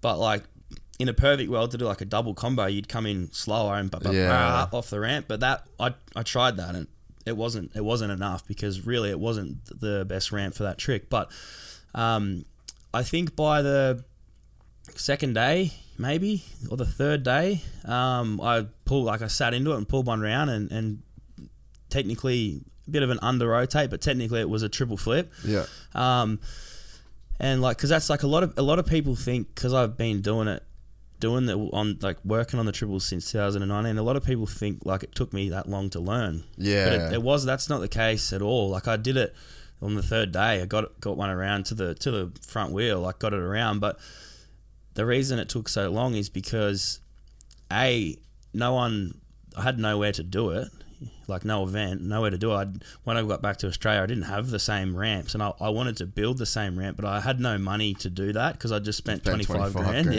yeah. Um, but it didn't take me that long to do but in the way like in the, the process of it happening there was a lot of different things and different ramps and stuff and it was more so just waiting for an opportunity to do it I was asking anyone I was like I want to do a triple flip. Give me a, any ramp and something like I just want to start working. But I, I didn't have any contacts. I didn't really have anyone to, you know, no one really wanted to help out. So it wasn't that it took me four years to learn. Like I learned it on the third day, but it was just a long process of being able to find someone to do it. And then I did finally have a setup where I was going to do it. Um, I was going to do it at Nitro World Games, not this year gone, but the, year before, off this crazy big ramp, which is like eight meters tall, which is what I was doing them on for a fair while. Um, which I, it's what I broke my femur on at the start of the year. But I was going 100 feet high and 65 feet distance. I was third gear, completely fucking wedged off this That ramp is psycho. going mad. But like, I didn't think it was psycho at all at the time. I was like, fuck, this is what we're doing. Like, it was, and that's where I really started bu- trying to put on some size because I was like, I was getting so fucking hurt on that thing, but I loved it. Like, I fucking, I love, I was like, nothing better than going back to work on a Monday with a black eye and fucking. You know, and then you're working with people on site that are talking about doing wheel stands down the road, and I'm like, I never would say anything, but I was, like, I fucking loved it, and then Yeah. that's what was getting me up at 3 a.m. to go train. I'm like, this is fucking sick. It's like a big demon that you were battling. Yeah, I just thought it was unreal. But the process. So after, sorry, just to rewind, I'm carrying No, no, on, no, carrying on a bit here. But so after the the whole Pastranaland thing, had an epic time and like I got. how good is he as a person? Oh, he's a legend. Like, I he is unbelievably yeah, cool. couldn't speak more highly of the fella. Like he's just a fuck, just a ripper bloke, just a normal guy, just Yeah. a just a dude. But I no, he's not. He's so generous. yeah, but Like, like, he's abnormally. He's he's a normal guy in terms of like the way you interact Yeah, with him, yeah. but he is abnormally generous Yeah. with people, and like that whole he just gives you the gate code, and Yeah, you just yeah, go, yeah. that's one hundred percent him, man. Like, And, like, it's crazy. Yeah, like I gotta like I I didn't want to have to be a burden to him. and I didn't want to have to rely on him for anything. So he was stoked that I rocked up with my own bike because other people that go there they just expect him to get him a bike. I rocked up. I got a um, like I got a I hired a Dodge Ram uh, truck, which because I was like. 19 or something or 20 it cost me a fortune So, because I was like Yeah, young. underage. yeah it cost Yeah, me a fortune but like I didn't he was already going so far out of his way to help me and I, I'm no one you know and he's helping me so much I just I like I went and got all my food for like I did every single little thing I was going to a gym he had a gym at his house but I didn't want to ask him to use it I was like going like paying to go to a gym I was doing everything I could because you know, I just appreciated it so fucking much. Like it was just so, you know, it was unreal. And then, Did- um, but did you end up staying at his joint? yeah, so I was gonna like looking at getting accommodation and that, and he's like, "No, you just you stay here, mate." And I'm like, yeah. "Fuck, this is pretty cool." So, um, yeah, we we did that, and like it was, yeah, I mean, the whole the whole experience was unreal. And just to have him believe in you, Yeah, yeah. like that's probably worth oh, like more than twenty five grand. No, like, for him more to than a million, more than a million bucks. To be honest, I think I, I well, I don't think like you could put a price on that for, for me personally. I Um, completely agree. I think that's amazing. You know, like just to have him as a mate now, like, and you know, I can give him a text or a phone call, and it's like sweet. And I guess that's actually how the Black Rifle deal um, Oh yeah, came yeah. about. So that back then he was still with Red Bull, and um, he it was once I got home. It was like after the AUS-X maybe, but he we were, we were in contact, staying in contact still, and he um yeah he reached out to me and he's like, oh I've got a got a company that wants um wants some like wants a freestyle rider. They want to put a helmet on someone, you know, and um they didn't have any freestyle riders at this point, and I was like, oh yeah, who's that? And he, he told me Black Rifle, and I had heard of him because I'd seen him on the Joe Rogan podcast. Yeah, yeah. Um, Evan Hafer, who's one of the owners. Yeah, yeah. And Trav said to me, so he was still with Red Bull, and Trav said to me, he's like, um, he goes, oh, that's where I'll end up. He goes, I don't know when, but it might be a couple of years, but he goes, that's where I'll end up. And I'm like, fuck, this must be like, this is Yeah. pretty cool. So that's kind of how that all came about. That didn't come about for probably another eight to 12 months, that deal, but that's how the introduction was. So Travis was the one that put me in touch with them and got things happening.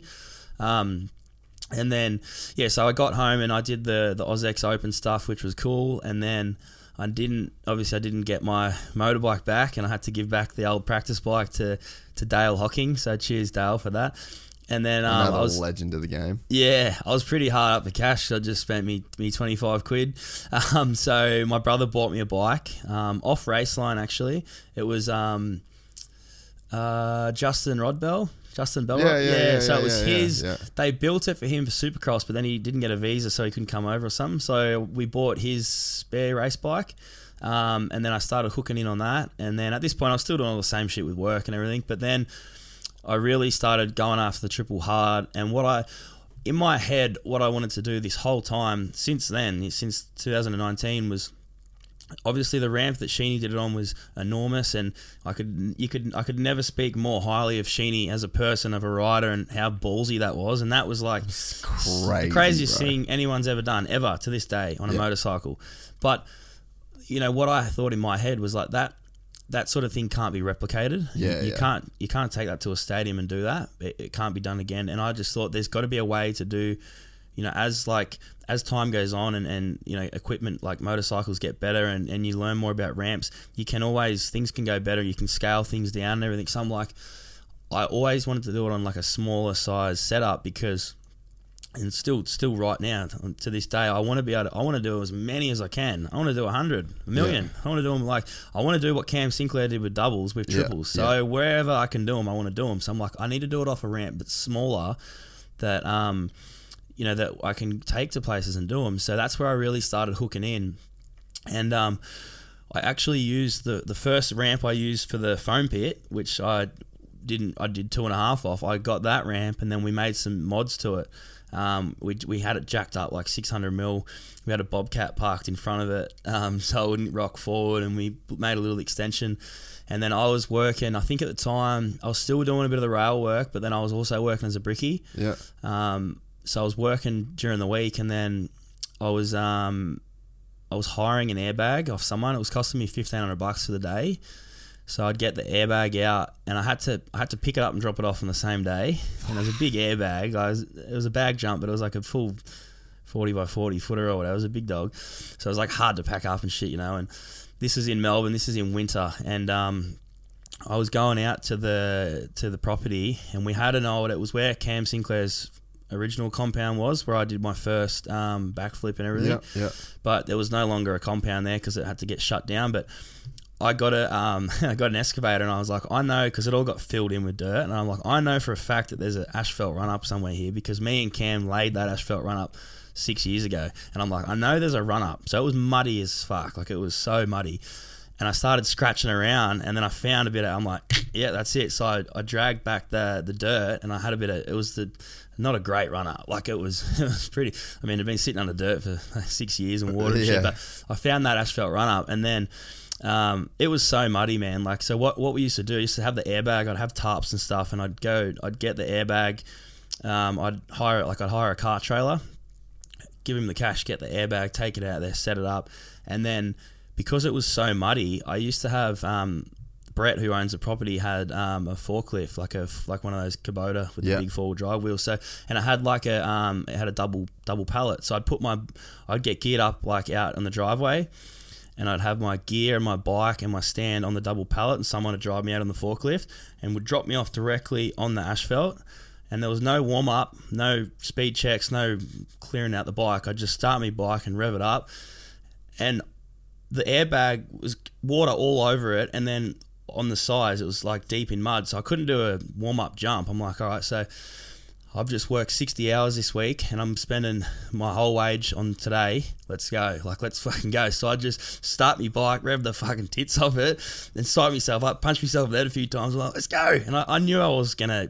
Regardless, I knew I wasn't going to land on two wheels. I was knew like I was going to get it around to the wheel, like to the front, but then like You're taking a hit. yeah, and I'm like, and I was, I fucking loved it. I was so stoked. I was like, this is fucking awesome. So I was doing that, and I would do all that, and I'd have my mates out there helping me, and you know, and spending all the money and stuff to do one jump, and I was fucking stoked. And I'd go to work so sore the next day. I'd drop the airbag off on the trailer, drop the trailer back to servo. So literally one jump. You couldn't one do jump. any more. There was times I could do more, but maybe two. Like gurney the gurney the tires, gurney my boots. Like I'm talking, I've got photos. It was gnarly. It was so muddy, man. Like it was fucking brutal. Like it was. Anyway, and then like I loved it. I thought it was so sick because that was that's what I wanted to do. I didn't give a shit about anything else. And I'd go to work tired and busted up and sore on Monday, and I'd be doing a 12 hour day, and I, I fucking loved it. I just thought I'll do it again all week, and then hope to do it on the weekend, you know. And then um, like a few of my mates were like, "Fuck, man, like." "Ca- How long can you keep doing? Like you, you're really beating yourself up. Like one time, I got knocked out for like I don't know, like six minutes or something. And Cam Sinclair, he was real worried because I was Yeah, like, he's had head injuries. yeah, and I was like, I've been knocked out heaps of times as well, and I was, I was doing some weird shit, and I kept asking the same questions for like hours and hours, and I went home. I didn't even go to the hospital, but then I ended up, one of my mates picked me up and took me to the hospital, but like, because I, I, I um had my foot hooked under the gear shifter and the rear brakes, I double hook, and I. I think uh, something happened, and I, I actually went to eject, and then my foot was still hooked under the shifter. So my, as I've jumped off the bike, my boot and the gear shifter has pulled the bike down Back so towards you, fast, and the yeah. swing arm landed on my head and cracked Oh. cracked the whole helmet and everything, and that's what like fully KO'd me. So I might have had like two weeks off, and then got back into it. But a few of my mates were like, "Man, like how." how long like can you what what else can you do like is there another way and i'm like no. and i i remember saying to to josh freeform i said mate i ain't giving up because i know i can do it and i said you believe like you work hard i'm like someone somewhere is going to notice this someone will and and i might get a, a chance to ride it at a different place or, or go somewhere where it's not muddy or, Yeah. or be able to do a few jumps or have a better ramp. I was like, you got to keep going. You have to keep going. So I just kept doing it, and I was, and no one really knew because I didn't really have much going on as far as like sponsors or anything. I had great help from friends, you know, and which is which I appreciate so much, but I didn't really have much else happening. And then I guess as I kept going and kept working, like I like I kept hoping would happen, and I believed would happen. Someone would sort of notice, and then that's when Nitro. Um, and I, I was getting the triples around on that sort of setup, and then that's where Nitro did they did notice, and they put a little bit of like a little bit of budget into me doing them on this massive ramp. So Travis and his crew, uh, I think it was Nate Wessel and, and Travis and a few other dudes, um, put together this these specs of this massive ramp, and they sent them out and. Um, we went and had it built. I think it cost like ten grand because it was such a big ramp. And did they pay for that? Yeah, they they they. That's Um, so we so Josh Glynn from Freeform he he built this thing him and his crew and he paid for all the materials and then Nitro reimbursed him whenever that was. Um, and I hadn't seen this ramp because Joshy lived in um, Phillip Island and I was like in the southeast in Vic, so it was a couple couple of hours. I hadn't been out there and seen it, but I was like so keen. And Josh was sending me photos every day and that. And he's like, man, this because it's it's built in three pieces. Like you need Yeah. a, you need a crane to put it together. It's that big, like an excavator nowhere can reach. Like it's huge. And he's like, man, this thing's like big, and I was so fucking pumped. I was like, make it bigger. I was like, I love it. And then um, we we hired a um. In Ararat, Victoria, do you remember Yeah. Lewis Stewart? Yeah, He used to yeah, race, yeah. yeah. So his Mate, parents' so. I used to, dude. I when I moved from Cairns. I moved to Melbourne. Yeah. and I lived in Geelong with Subby from Stroke. I don't know if you. Oh, yeah, yeah, So I lived it in with him in Geelong. Yeah. we used to take the train into North Melbourne every day. Yeah. and back. Yeah, and, yeah. And I worked for Konsky. yeah. And then on the weekends, I used to go stay at Ararat at his parents' farm. And So ride. you've been there? Yeah, yeah, yeah. No right. way. So that's yeah, so yeah. we so we hired a piece of their land. Yeah, right. And, um, cold as fuck. Yeah, there's joint. nothing. There's Nah, nothing to do there. Just It's- rabbits. There's it's a weird place, Ararat. There's like a there's a jail there, and it's where they send the real weirdos, like Yeah, yeah. mentally ill. Like it's a real weird joint. So we'd go. Well, we started going there. So that was like a, I think it was a three hour drive maybe for me, and um, so we'd go out there and we we got a yeah we hired a piece of the land, like rented it sort of thing, leased it, and then we hired a digger. So why there? Um, just because anywhere closer to home, like you couldn't physically do it with council, and I, I was tr- believe me, I was trying to find somewhere closer, but I reached out to heaps of people, and no one was like, you know. Um, but it was awesome of Lewis Stewart. So my mate Josh from Freeform Action Sports, his little boy Rocky, who at the time was like five years old or something, he was being coached by Lewis Stewart. Like, Yeah. he was doing coaching and stuff, and I think Joshy, you know, was just talking about our plans and stuff, and then Lewis Stewart um, really helped us out, and he's like, oh well.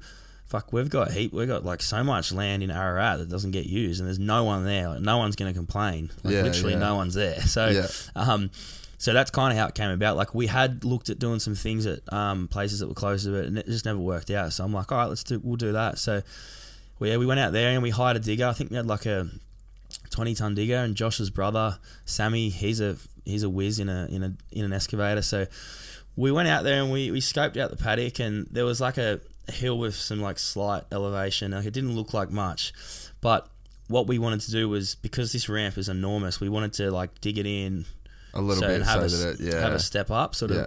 and um yeah josh just had a good eye he's like that hill looks like it'd be good and i didn't think it had enough pitch like i thought it was but i you know i don't know as much as him like he's th those guys are so good at what they do so um we had this gnarly run in like this gnarly trench dug like it is huge man and um yeah we had it dug sammy had it dug in a day and then we yeah, drove home and then back to work for the week. And Joshy's running his concrete business. And then the next weekend we come out with a crane truck. Um, oh no, it was sorry, it would have been a couple weeks because we had to get the parts of the ramp delivered there over a period of weeks because it was like it's a three-hour drive each way, and you can Yeah. only fit one piece on the truck. So it was a, it was a couple of weeks. But then we once it was all there, we went out with the crane truck and we had the ramp set up. We erected all the ramp, and then um, Joshy poured a concrete slab and everything out there for the ramp to sit on, and we had to, we bolted the thing to the concrete, and then another weekend we'd take out the airbag and set that up. So it was like a period of a couple of months of hard work basically, and um and, and you know and money going into it. So we got out there and this ramp, like Travis just designed this thing. It's never been jumped. He didn't say, "Oh, you should jump it in this gear at this gap." Well, I had no idea, man. Like no idea. But I was, but I was so fuck, like I was jumping out of my skin. How fucking keen I was. Like I was like, you know, and then um, yeah, we had this this bad boy set up and um, and then like Travis said, I think we were on like a bit of a group email, and um, because I was just out there on my own, me and my mate, me and one mate, that was it, and he was sort of like, fuck, that thing's pretty big, like he was kind of leaning towards having it up close and jumping it in second gear, just doing a straighty, and I'm like, nah, I'm not fucking doing that because the way that we dug the um, like the trench and the run up, like the airbag could only be it couldn't be hard up. Yeah, I can't I can't do that. But I'm like I don't want to. The things that they were, it was called the third gear ramp. I'm like, it's a third gear ramp, so I don't really, I don't want to jump it in second and then have to adjust things. Like, I'll just jump it in third gear. I'll just set it up. We'll just fucking set it up where it is, and I'll just hit the thing fast enough to land on the airbag. It's Yeah. simple. Yeah, yeah. and then, um, so we set it like the distance to the middle of the bag was 65 feet, I think, and um, but I kind of didn't know if the ramp was going to send me straight up or if it was going to send me like that. So I went up the day of doing it. I went up with my iPhone and I stood like on the side of the ramp and I was holding my iPhone at the angle of the kicker and I'm like, oh, it does look like I'm going to go distance, not just straight up. So I think yeah, we set it like it's like 65 feet to the center of the bag and I had a 110 meter run up or something and I just started shifting gears and hit the thing third pin like so fast, you know, and um and I landed perfectly on the logo in the middle of the bag. Really? Yeah, it was sick. I got but, so we've got a little doco that's been like Nitro's put a little doco together of all this. So I'll have to send you some stuff. It is cool. Like, and then my very next jump, I double. I did, I, so I did a straight jump to start off because I wanted to see what it was like, and also to test the pressure of the airbag because I hadn't jumped that high yet to an airbag. So we, we were kind of testing a few things, and then my very next jump, I did a double flip. Um, and then I think fuck, it was not long like the, I don't know. I th- Oh, and then so yeah, I think I just did a bit that day, that first day. So I did, I did a couple doubles. And we went back and stayed at the little motel in town, and you know, looking over footage and stuff. And and then the next day, I think I did a triple flip.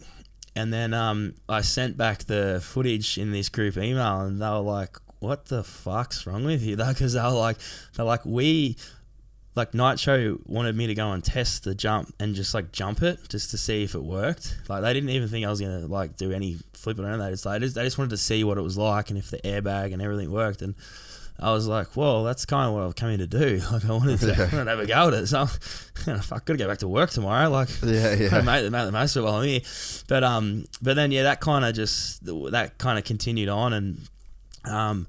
I didn't get to ride it very often, um, but then like I did get a few really good sessions in, and Sheeny come and rode it once with me, which was so much fun, and it was cool. Like we we played around, like we um, you know, we were, we were jumping this thing, and literally from the ground, from where the ramp sits, we were, we were going 100 feet, so it was super high. But Sheeny did the craziest thing I've ever seen. Sheeny did a holy, an upright holy grab, like like that, into a double grab off this ramp. It was fucking mental. And um, and then we were doing like turn ups, so we we're leaving the ramp like dead straight. You don't want to carve off that thing, but we're going dead straight. Then once we're in the air, you just feel like you, you're just weightless. You can just move your bike, and we're doing like turn ups off this thing. And anyway, so that was that was the plan, and we were using that at World Games, and we had a um, we had bag jump um, in Europe. We had them. We designed a landing. Um, so me, me, Sheeny, and Travis were sort of working together, um, just over all the footage and emails and stuff, and we figured out the landing. So the landing was going to be ten meters tall. It was going to be 15 meters wide at the top and then 20 meters wide at the bottom. So it was going to kind of go out like Yeah. that. I can't remember the exact angle, but the angle was it was it was pretty steep. It was really steep, like really steep. And um, but like we, were- I was doing them like I would, I was doing them easy, like not easy, but I was doing them like no worries. Like once I figured it out, Yeah. I was like, I wouldn't jump it for four months because we then needed an ambulance to be there with nitro for safety. And then like that cost money. And so like it wasn't, I couldn't just, I wanted to just go there every weekend, but like it was sometimes four months, three, four, five months. So like I wouldn't ride it for five months and I'd go back and my very first jump of the day, and we've got all this stuff documented. My very first jump of the day, I'd do a perfect triple flip.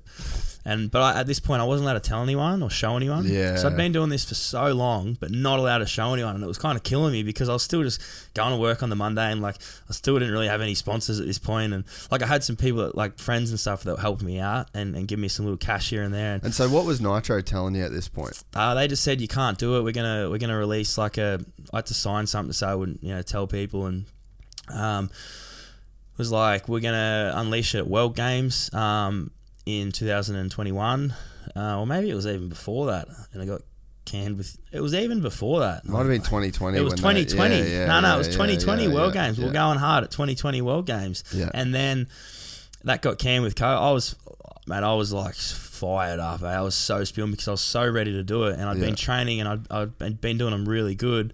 And um, like It's kind of like didn't- this one thing that you've been working towards. yeah, so I was, do it. I was, now. yeah, I was spewing that that you know that that happened, and then anyhow, um, I just kind of kept going. But so that after that, because I was like, fuck, I can finally tell everyone in 2020, and it's gonna, be, you know, this will be mad, and uh, and it would have looked pretty spectacular off that ramp because it is so big, you know, and um, and then yeah, so Nitro's like, look, we're gonna we're gonna do it next year. I'm sorry, you got to wait another 12 months, but we, you know, we've already got all this amazing filming um, by Arnie and Taz, who they run like R Willie's YouTube. They Yeah, live in the sunny coast, so they they've got all this sick footage of, of everything, and um, you know we're gonna like release like a little video series leading up to World Games, blah blah blah, and then and then they canned it, and then it wasn't gonna happen at World Games, and I like they just wouldn't do it. It's too dangerous or something. And I called Travis. I'm like, mate, fuck's going on here? I'm like, you got to back me up, man. Like, this is all I care about. It's all I want to do. And then Travis is like, yeah, we're doing it. We're, we're doing it. Travis is like, they were like, oh, no one else will jump it. So, and I'm like, I said, don't put me in the competition. I don't want to be part of the competition. I don't want a trophy. I said, just have me as an expedition, like, or, or half time at World Games. I'm Yeah, just put me in it because I've just spent so much time and money. And not, not only that, I don't care about that, but I want to do it It's so like bad. just your goal. And I'm like, just, just set me set me up in the car park. I don't I don't care. Set me up somewhere. And then Travis is like, Travis has never jumped this thing. Travis is like, hey, I'll, I'll come over and jump it. Then there's two of us. I won't do a triple flip, but he's like, I'll jump it. I'll do a double flip KOD. And I'm like, he's got me back. He's a mad dog. And then um, anyhow, and then it wasn't happening. And then I like I started like phone calling like all the big dogs at Thrill One Action Sports and Nitro Circus, and I'm like sending them so much footage, and I'm like, I I will do it. Like let me let's let's figure out how we can do it. And then they changed a bunch of shit. Like they they they were being positive towards it, but I had to really if I didn't kind of kick their ass about it, it wouldn't have happened. So I kept I just kept on them, and then. th- We got like a layout of the Suncorp Stadium um, for the 21 World Games, which didn't go ahead. And then, um, like, I needed to cut the run up shorter by like a fair bit, like 20, 20 or 30 meters or something. And they're like, oh, you won't be able to do it. And I said, no, I'll be able to do it. I said, what we'll do is I'll go out to the compound. If you can like organise ambos or whatever to be there, I'm happy to do it without it. But if you organise that, and I said, me and Josh will mark exactly where we needed to go, and we'll Yeah. we'll shovel a berm out of dirt. We'll build a berm, and I'll come on a 45 degree angle, and I'll hit a berm in second. Then I'll click third and hook both feet and do it do a triple. And they're like, "Oh, you think?" And I'm like, "No, I'll just we'll make We'll it work. figure it out, It'll yeah. work." And then we went and did that, and it worked. And it was sweet, and did it for like um, first go, did it. And then they're like, "Fuck, this guy really wants to do this." And then anyway, then yeah, that shit didn't go ahead. And then I was, um, I'm like, fuck, I was getting pretty. Not frust- not frustrated with anyone in particular, but just, just with the circumstances. yeah, I the guess. situation. And then I'm like, and at this point, I still can't tell anyone. I'm not allowed to tell. Like, I, I really wanted to try to reach out to like some Because you can't com- get sponsors. yeah, and I'm like, get- I'm still doing a normal job, and I don't really have much going on, you know. And I, I just not that not that working a normal job's bad because I still to this day I still work a normal job, but I just wanted a little bit of help, not not necessarily money in my bank account, but just to go towards some other things because Yeah. I was I wasn't riding at all. I'd work like fuck, and then I'd go out there on the weekend and haven't ridden for however long, and just but which is fine. I'm glad it worked out as it did anyway. But um, but anyway, then I was going to do the I was to do it on tour, on the Nitro tour, and then um, I last sort of that was this year, I think, yeah, because didn't go ahead. So I was going to do it on tour this year, uh, and that was all sort of set up, and then um, yeah, start of the year it was like Feb maybe. Um, I was doing some back then, so the Ararat lease had ended, so we had to fill that in yeah, flatten all that out, and then I was searching for another place to do it, and then I went and set it up at Jacko's place, and the Yeah. ramp the ramp's actually still there at Jacko's, and um, and then I ended up breaking my femur, snapped my femur, doing like I landed on the airbag, um, and then that was a that was a fucking pretty bad one actually. like obviously a femur's bad, but man, that thing hurt so much. Hey, I was like screaming. Like I've had a lot of injuries, um, like like any motocross or freestyle rider has, but that one for me was a it was a killer. Snap that bone. Yeah, hectic, and my bro. leg was sort of uh, it, it wasn't compound, but the the bone was certainly like facing it was it was pointing against the skin, but and my lower leg was kind of facing the wrong way, um, and it was hurting like so much, you know. And um, Jacko was there, and Jacko's like, "We got to get that thing like we got to get that thing straight because I think if you leave it, it can cut off your blood or something. You Yeah. can, yeah, I think it can be a disaster." So like and I was laying on the airbag, and I had my old man was there, and I was like, fucking squeezing him, like his arm was in so much pain, and they were trying to, but like my quad muscle had Like, locked locked up, on, and they couldn't, um, like they were fighting against. It was just they were fighting against the muscle basically, and there was a paramedic there, just like not an ambo, but like a paramedic on site, um, and then they would give me some sort of muscle relaxer. I don't know what it was, but like they could like legally only give me a dose every like two minutes. So they'd give me one, and they'd have a stopwatch, and then it's like two minutes. Yep, give me another one. And they did it like four or five times, and then finally, like they were just wrestling against me, and I was like going white. I was trying to tap out. eh? I'm like, this is fucked. Yeah, dude. And like I had like super strength from my adrenaline. I was like laying on my back and I was just squeezing my old man's that his hand that hard. I like started like lifting him up. Like I was in so much pain, man. And then um they they got it sort of straight. Like Jacko was literally straightening my leg for me. And then um He's a mad dog. yeah, he's it wasn't even freaked out. Like it was just another day in the office. So And- he's a proper man. yeah. Um, and then anyhow, then we jumped in the in the and then an ambo did arrive, and then it was like was there, so we're in Lockhart, and we went to Wagga Hospital and had the surgery there and stuff.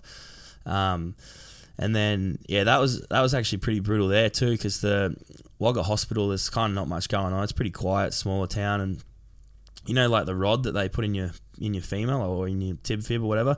So they didn't have any, which was kind of weird. The hospital didn't have any, so I just presumed they would have like put me in an ambo and take me to Sydney. But they instead of doing that, they just had me in traction. So they had like a weight tied to At my the end, ankle, yeah. yeah. so to pull the bones apart. And they kept saying, "Oh, it's all right. You're gonna go into traction. It's gonna feel unreal." And I didn't know what traction was, and I'm like, I can't wait till we do this because they're saying it's gonna feel awesome. And I was like, it was hurting, you know. And I'm, then they come out with a rope and like a drink bottle, like a big, like the sort of thing you piss in, eh, full of water, and it goes up over the bed and they've tied it. And I'm thinking, what? This is the thing that's going to make me feel better. And they've done it, and they're like, "Oh, how much better does it feel?" And I'm like, nah, that that literally feels horrible. Like, That that, sucks. That that, is, that is not better." Yeah. And then anyway, they had someone drive in uh, like an ambo drive to um, Sydney to get a, a, a they call it a nail, but like a rod for the leg. And um, you'd think they'd probably grab a few, you know, because they come in all shapes and sizes. And the dude just come back with one, What a fuck and it was the right like length, obviously, because they measure that, but the, it's the width because it's got to go inside. Yeah. And um, once they sort of got me cut open and apart, they figured it was too thick. So then they had a um, because I gave my phone to the surgeon too, so they took a bunch of photos because I wanted it for like document the whole yeah, thing. just to have. And they had like a like a drill, just looked like a Makita drill, and it had a 300 mil long drill bit, but just so like they a, bought it out. but it was not like a big drill bit. That was like an eight mil, and they were doing these ones like that. Fuck but in off. the in the process of that, they snapped another part of my femur, like another piece snapped off, and they got this sucker in there. But anyway, so it was like there was a fair bit of shit going on. But they legally they had to tell me that because when I go get my follow up X ray, it's like oh hang on, it's broken in another spot now. So then Are you serious? yeah, but because it is what it is, it was sweet. But then, um, yeah, then my old man, he drove me.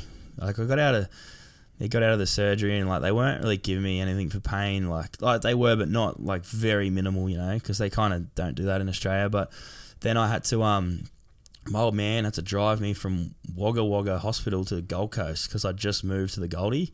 And I was like, after surgery, that's a shit drive, It's Bro. like- it was like I don't know, 14 hours or something. It was Yeah, rough, no, rough no, as. no. And then I got back and I was kind of just on the couch for a bit. But then, like, I started back in the gym, like, after two weeks, maybe post surgery, just on crutches. Because at the start, it was so sore, I couldn't really do much. But then, um, yeah, sort of got that better. And then it's like, all right, well, fucking, what are we. World Games so are coming so up. that that cancelled the. Um, so that so cancelled. was that in Feb this year? Yeah. Yep. No shit. Yeah, so that was it. Might have been yeah, it was the end of Feb, so Yeah. March almost, I think. Um, so then I sort of just started doing that, doing the recovery, and I was back working, doing suspension. So I was working at Raceline Yeah, yeah. um, while I was in the moon boot and shit, and that was sketchy because it was like always oil and stuff on the ground. I'm like crutching around, you know, I didn't want to trip over, but um, yeah, so I was back doing that, and then still doing my training and doing the physio and just doing all the stuff to try to get better. But it did take a while. It probably took longer than I expected. Everyone else says like it was an amazing turnaround, which I'm sure it was. But for me, it felt like it was going for ages, like just the pain and stuff. But um, yeah. So then I was like, all right, well, World Games is coming up again, and I just sort of started jumping 75 a bit, and then um, I didn't know they cancelled the big ramp because it's too dangerous and stuff, and that was never going to happen anymore. So I'm like, all right, well, I'll figure it out. I- I- I'm regardless of what happens, I'm doing a triple flip because it's been three years of like being able to do it, but I haven't been allowed. And Yeah, yeah. Anyway, Trying and to then make it happen. yeah, I started sort of riding again, and then my fucking just randomly my bike hit neutral on the lip, um, oh, just on a normal jump on 75, but I was jumping to a portable lander, and uh, like I've never in my Delve into the shadows of the mind with Sleeping Dogs, a gripping murder mystery starring Academy Award winner Russell Crowe. Now available on digital. Crowe portrays an ex homicide detective unraveling a brutal murder he can't recall. Uncovering secrets from his past, he learns a chilling truth. It's best to let sleeping dogs lie. Visit sleepingdogsmovie.com slash Wondery to watch Sleeping Dogs, now on digital. That's sleepingdogsmovie.com slash Wondery. CarMax is putting peace of mind back in car shopping by putting you in the driver's seat to find a ride that's right for you. Because at CarMax, we believe you shouldn't just settle for a car, you should love your car. That's why every car we sell is CarMax certified quality so you can be sure with upfront pricing that's the same for every customer. So don't settle. Find love at first drive and start shopping now at CarMax.com. CarMax, the way car buying should be. my whole riding life, I've never had that happen. It was so random because there's a video of it, and my foot's nowhere near the gear shifter, like at all. And um, anyway, so then I broke my collarbone, and that was just before. So I've got like I had surgery there. But then I was in the gym two days later and training and that. And I rode like seven days later. Um, but at this point, I still I'd actually never jumped a moon booter. Um, I jumped ramps similar, but I'd never jumped a moon booter ramp, and I I double flipped the moon booter um, like around this. This is like three, nah, four weeks before World Games, and they were asking me what I'm doing because you got to submit your trick, and I said I'm doing a triple flip. And they're like, what? They're like, what ramp? And I said, oh, I don't have it figured out yet. But I made out like I did. Like I made out like I knew what was going on, which in my head I did, but I just didn't have all the resources and the pieces together yet. But um, yeah, so I double flipped the moon booter, and I did have a backup. Like I did a double flip, um, like Superman Indy off it, like just as a backup, just in case. Yeah, but I'm yeah. like, that's You're not wor- doing it. That's worst case. Yeah, like. I'd rather. I'd, I, I actually said to my brother, I'm like, if they don't let me do a triple, I ain't going. Yeah. I'm not not going in the competition. I'll stay at home. Yeah. so um anyway, but then I yeah I'm like damn the Moonboot has got a lot of potential. Like it was really it's a sick ramp. Like the thing's so good. So you jumped that at Harry's the first time? Yeah, so that was Yeah. like maybe four weeks before or something. Um, Wait, can I stop for a piss? Yep. And then we'll like Yep. fully rip into that bit. Yep. Do you need a piss as well? Yeah, I might Yeah, as well. might as well. Right, yeah. It was funny. I remember. Um, Yeah, he used to do all like the athlete support at um, that's right. Yeah. at Lusty. Yeah. Um, I remember, dude. I sent you a fucking. I sent you a message on Insta. I think it was in 21. It was when I was had a some of this shit. I'd had a rough go, and I remember listening to one. I, I, I just checked. I sent it to you in 2021. I sent you a message What on Instagram or something? on Insta on on Jace, like on your Oh, personal. yeah. But I, I can't remember who the podcast was with, but I remember um I remember listening to it and something that you were talking about fucking hit home Really? and I like I got a little bit of extra motivation. I oh, think Oh, that's I had a bit of shit, but like yeah, after this, check it out because I was like, I was pretty fucking pumped. I can't even remember who it was, man. But Did I, I, remember, message you back? Nah, but I remember I was driving. Sorry, bro. No, no, I remember I was driving somewhere because I, I always would put them on whenever I was driving, and because I was like going back and forth to Ararat and all places, I was doing a bit of driving or even to work. So I had um. yeah, I can't remember. I wish I could remember who it was, but anyhow, it, it might come to me. But I remember listening to it, and it, it kind of, I can't even remember the topic, but it hit home, and I remember thinking, fuck, that's like I liked it. It gave me a little bit of extra. I don't know, pushing pushing the back, kicking the ass sort of motivation. So, Yeah. Oh, that's sick, Um, man. But oh yeah, there's the photos of the forks. I Yeah, think all so- the other ones must yeah, be coming, he but just that's dropped alright. it. Yeah, just drop it. Yeah, We'll, we'll get back to them later. Yeah. So, oh, that's that's fucking cool. That. Uh, so I feel bad that I missed that message. No, no, that's alright. That shit happens, eh? um, yeah, so we're talking we we uh, we're talking about the moon booter. So Yep. then, so you'd moved up to the Goldie. yep. Um, what was the thinking there? Um, basically, the thinking was like in in Melbourne. Um, as you'd know, the weather's Weather's fucked. the weather bro. sucks, and you know, like I'm, I was kind of the only one doing freestyle there. Like Sinclair and Bilko, like Bilko's in the states, Sinclair's he's sort of come back out of retirement now. He's getting a bit keen again, but like he wasn't riding, and I kind of had no one to ride, no one to ride with. But I had this kind of plan in my head to keep. I wanted to do this other stuff, so it's Yeah. like. I guess the average freestyle rider might not even necessarily be on board with because I just had these silly ideas of not silly, but like I wanted to you know triples and all this stuff, and I just found it hard there, and like I was kind of stuck in a I was stuck in a rut, I guess you'd say, and like I was in Melbourne. It's like you know those fucking big hours, man. It's like you people there just live to work, and Yeah. like I was doing, we were, we were company I was working for was subcontracting to John Holland with all this rail stuff, and it's like you're doing these shutdowns every few weeks on nights where you. You- You're you're occupied for 16 hours a night. You know, you're 12 on site, but you got to pick your truck up and like travel to the city. Like it was just it was just too much shit going on and I just wanted a bit more, you know. And I was like, "Fuck, I I want to go up there. The weather's good. There's a better base of people riding." Um, and I had wanted to do it for a few years, but at the time, I, like when I really wanted to do it, but I had that place at Ararat, which I'd invested some cash into and all that. So I'm like, it just it was just the right time, um, and we'd just done all the COVID stuff, and um, the borders were still closed at this stage. But then once the borders opened, me and my fiance Beth, we literally fucking dude, we didn't even say goodbye to him. The next, the very next day, we packed my iLoad van. I had two bikes, toolbox, all my gear bags, spare parts, couple of clothes, TV, all this shit.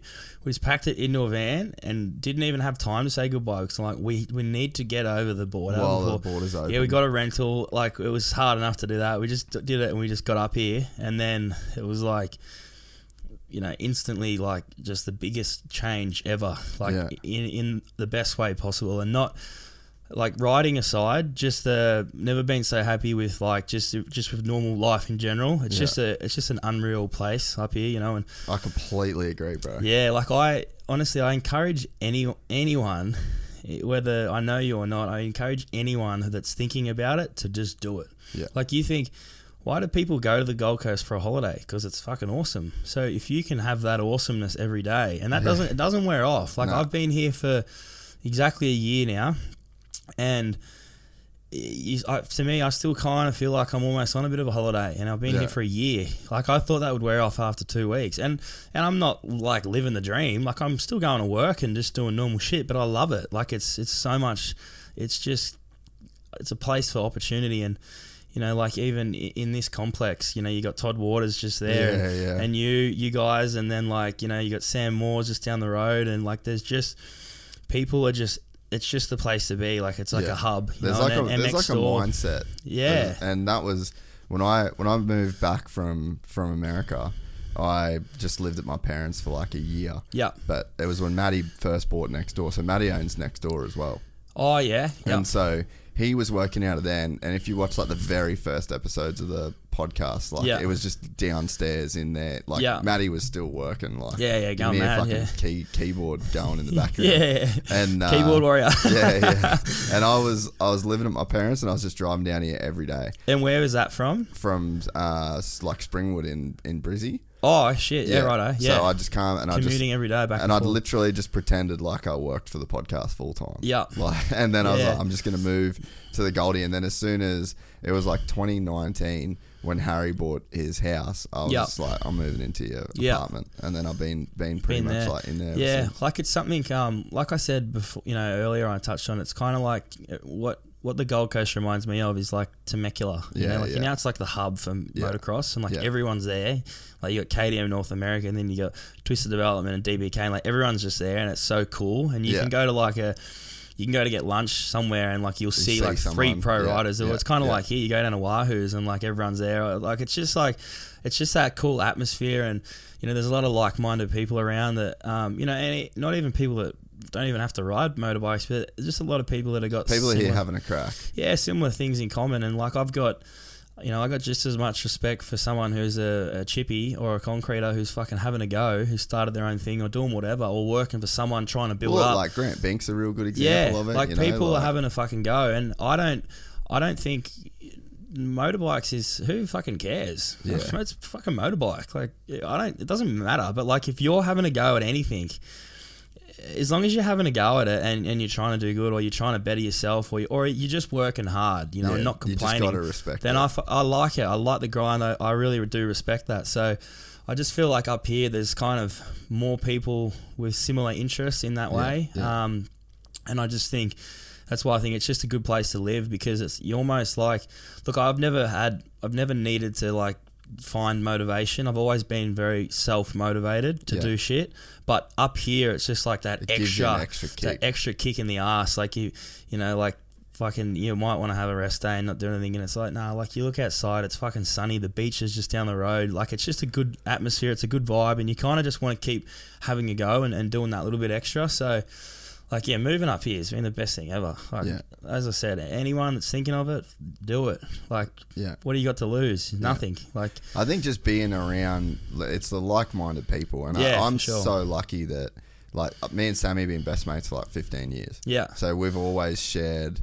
We've got the same mentality now as we did 15 years ago Yeah. when I was like 18, Yeah. and he was, you know, probably like 20, Yeah. and uh, and we both had no money, Yeah. like literally nothing, Yeah, sleeping yeah. on shitty, but we had the same mindset, yeah, you know, yeah. it's like it just got took- you to where you are now. yeah, it just takes years for that mindset to catch up, whether it's like money wise, success wise, like your business Well, it's like we were talking about before with the training. It's consistency. Yeah, so you, the fact that you guys had that same mindset back then when you didn't have anything, but it's that mindset and being consistent and, and still chasing those goals Yeah, for yeah. fucking. It doesn't take six months or a year. It's like.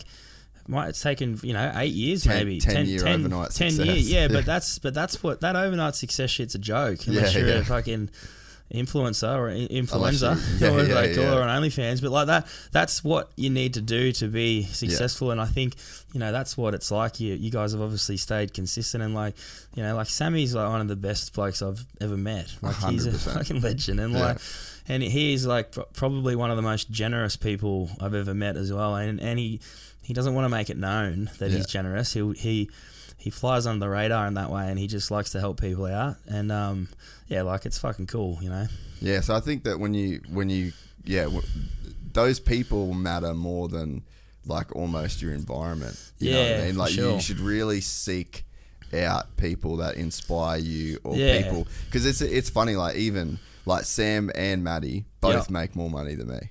So like at no even at no point in the success of like what I've been doing as it gets bigger and better, like I'm still looking up to to Yeah, those yeah. guys, you know. So it's like you're always if you're always around people that are doing better than you. Yeah. Then, then you like you never even get a chance to like get your ego over Yeah. inflate. You never get to be the fucking man because you've always got boys Well, around you that are. You know what? It's like totally different sort of um, thing, but it's like when you're a motocross rider and when you're younger and you always train with someone who's a bit older or a bit faster.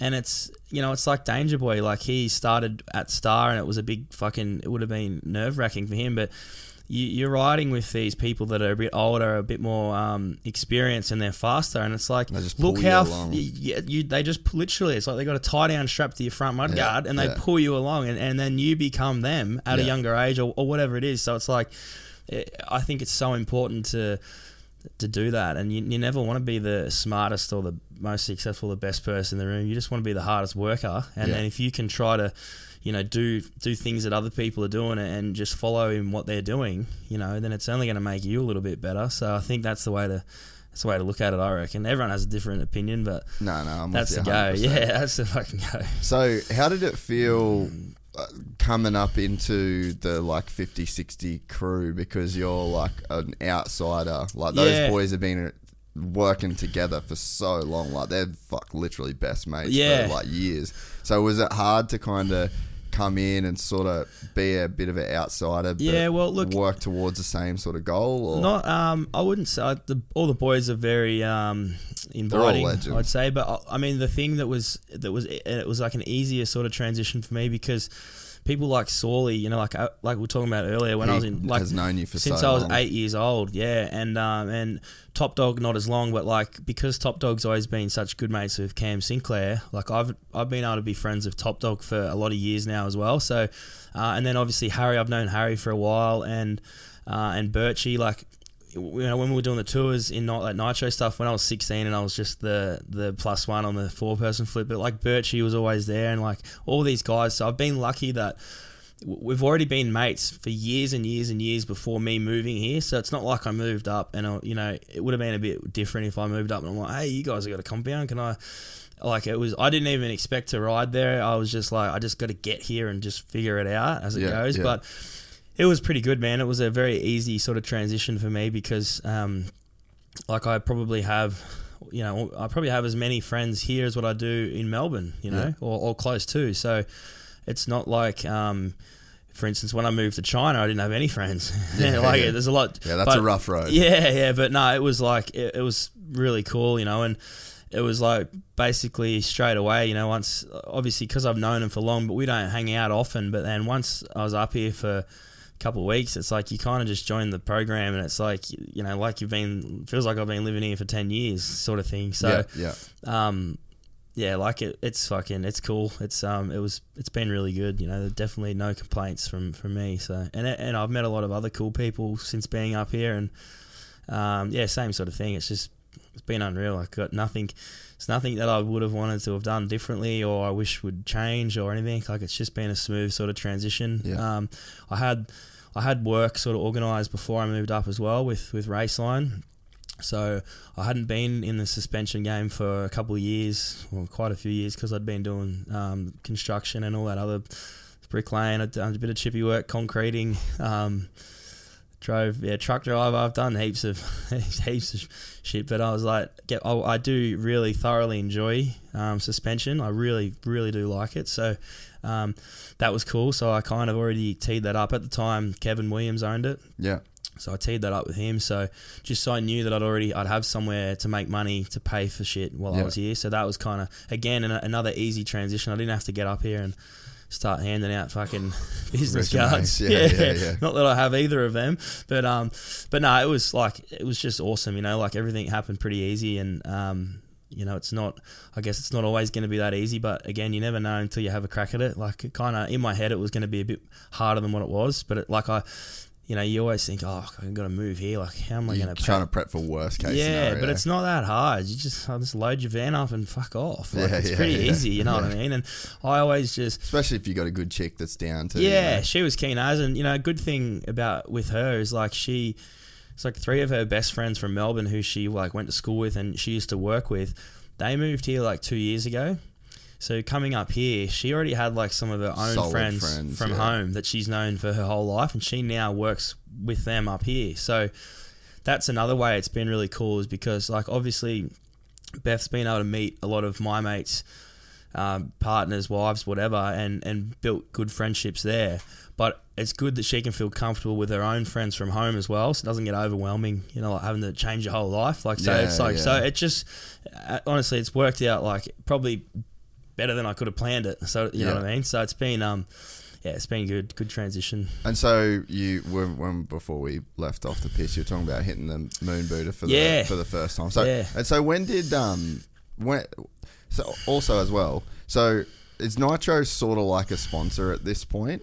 And like and when Um, did the Black. Rifle coffee thing happen? Like so Yep. how did it how did that whole thing work out? Because like we're getting pretty close to World Games by this point. Like Yeah. we're, we're in Yep. what what So- month? Like March, April? This year, Yeah. Like Nah, when, when would it be that you're hitting the the moon booter? four weeks before. Fuck, really? I had never jumped a moon booter before that. I jumped things that were similar, but I'd never jumped a moon booter at all. So I'm talking four weeks out, man, because I broke the collar, I broke my collarbone, and then I come back and I still didn't know what I what trick I knew what I was doing, but I didn't know exactly how, How it was going to work. do it. And at one point, I wanted to go back to Jacko's and and like work on some stuff there, but then that kind of just never really eventuated. So I'm like, well, I've got to figure something out. Um, so then, but yeah, Nitro not not at all a sp- like a sponsor at you know at this point in time, like just a you know like I don't, I don't know what you call it, but just no one had done anything with Nitro for a couple of years because of COVID and all that. So Yeah, like no yeah. one's really we're all in the same position, I, I guess you'd say. But Yeah. um, yeah, I jumped the yeah jumped the moon booter just in standard spec, uh, like just on flat ground, and I was like, damn, like that's a great ramp. Like it's just felt you know felt really good, and I was like, I straight away I got me thinking, I'm like that, that thing's got some potential. So I sort of just came up with um, what I thought it needed to to do a triple flip. Um, and then I had a good friend who I met up here, Brock Taylor. So uh, he he came out. He's a bloody legend for this because he, he was working. I think he's got a back. He's got a background in like um, like welding and all that kind Yeah. of stuff. But he, he's working as a chippy. So he he was working his normal chippy job, and then he's meeting me at the compound. New South Wales, like it's technically New South Wales, but he's still driving. He was working in Broadbeach, so he's driving an hour after Yeah. work He's a, to he's meet me. Oh, do you know him? Yeah, yeah. so he's yeah. meeting me there, right? And then he's bringing. Um, I, I I just ran around and got all the materials we needed. I found some mesh in fucking um, or halfway to Brizzy, and I found the rest of the steel locally in Burleigh and stuff. And then I already knew exactly what I wanted. Like I knew how much I wanted to lift it, and I knew exactly how much flat I thought I needed. Um, and then yeah, we had like, dude, we had like ladders set up as like scaff, and like he brought his um, we had like a Jenny and that, and he brought his welder, and it was just all like full ghetto wearing thongs, like Chinese work boots and that, and we we just worked till till it was dark, and then So what moon booter were you modifying? The one that ha- that Harry yeah, had? so I think I think Nitro owns that Yeah, that ramp yeah, at yeah. that 5060. So, um, yeah, so just modified that. So what I did, because a bunch of people have asked how what it was and everything, and it was I jacked it up 320 mil, and that was I only wanted it 300, but I found a piece of steel that was at 320, and it, I'm like, you know, that works perfect. So bolted the ramp to that.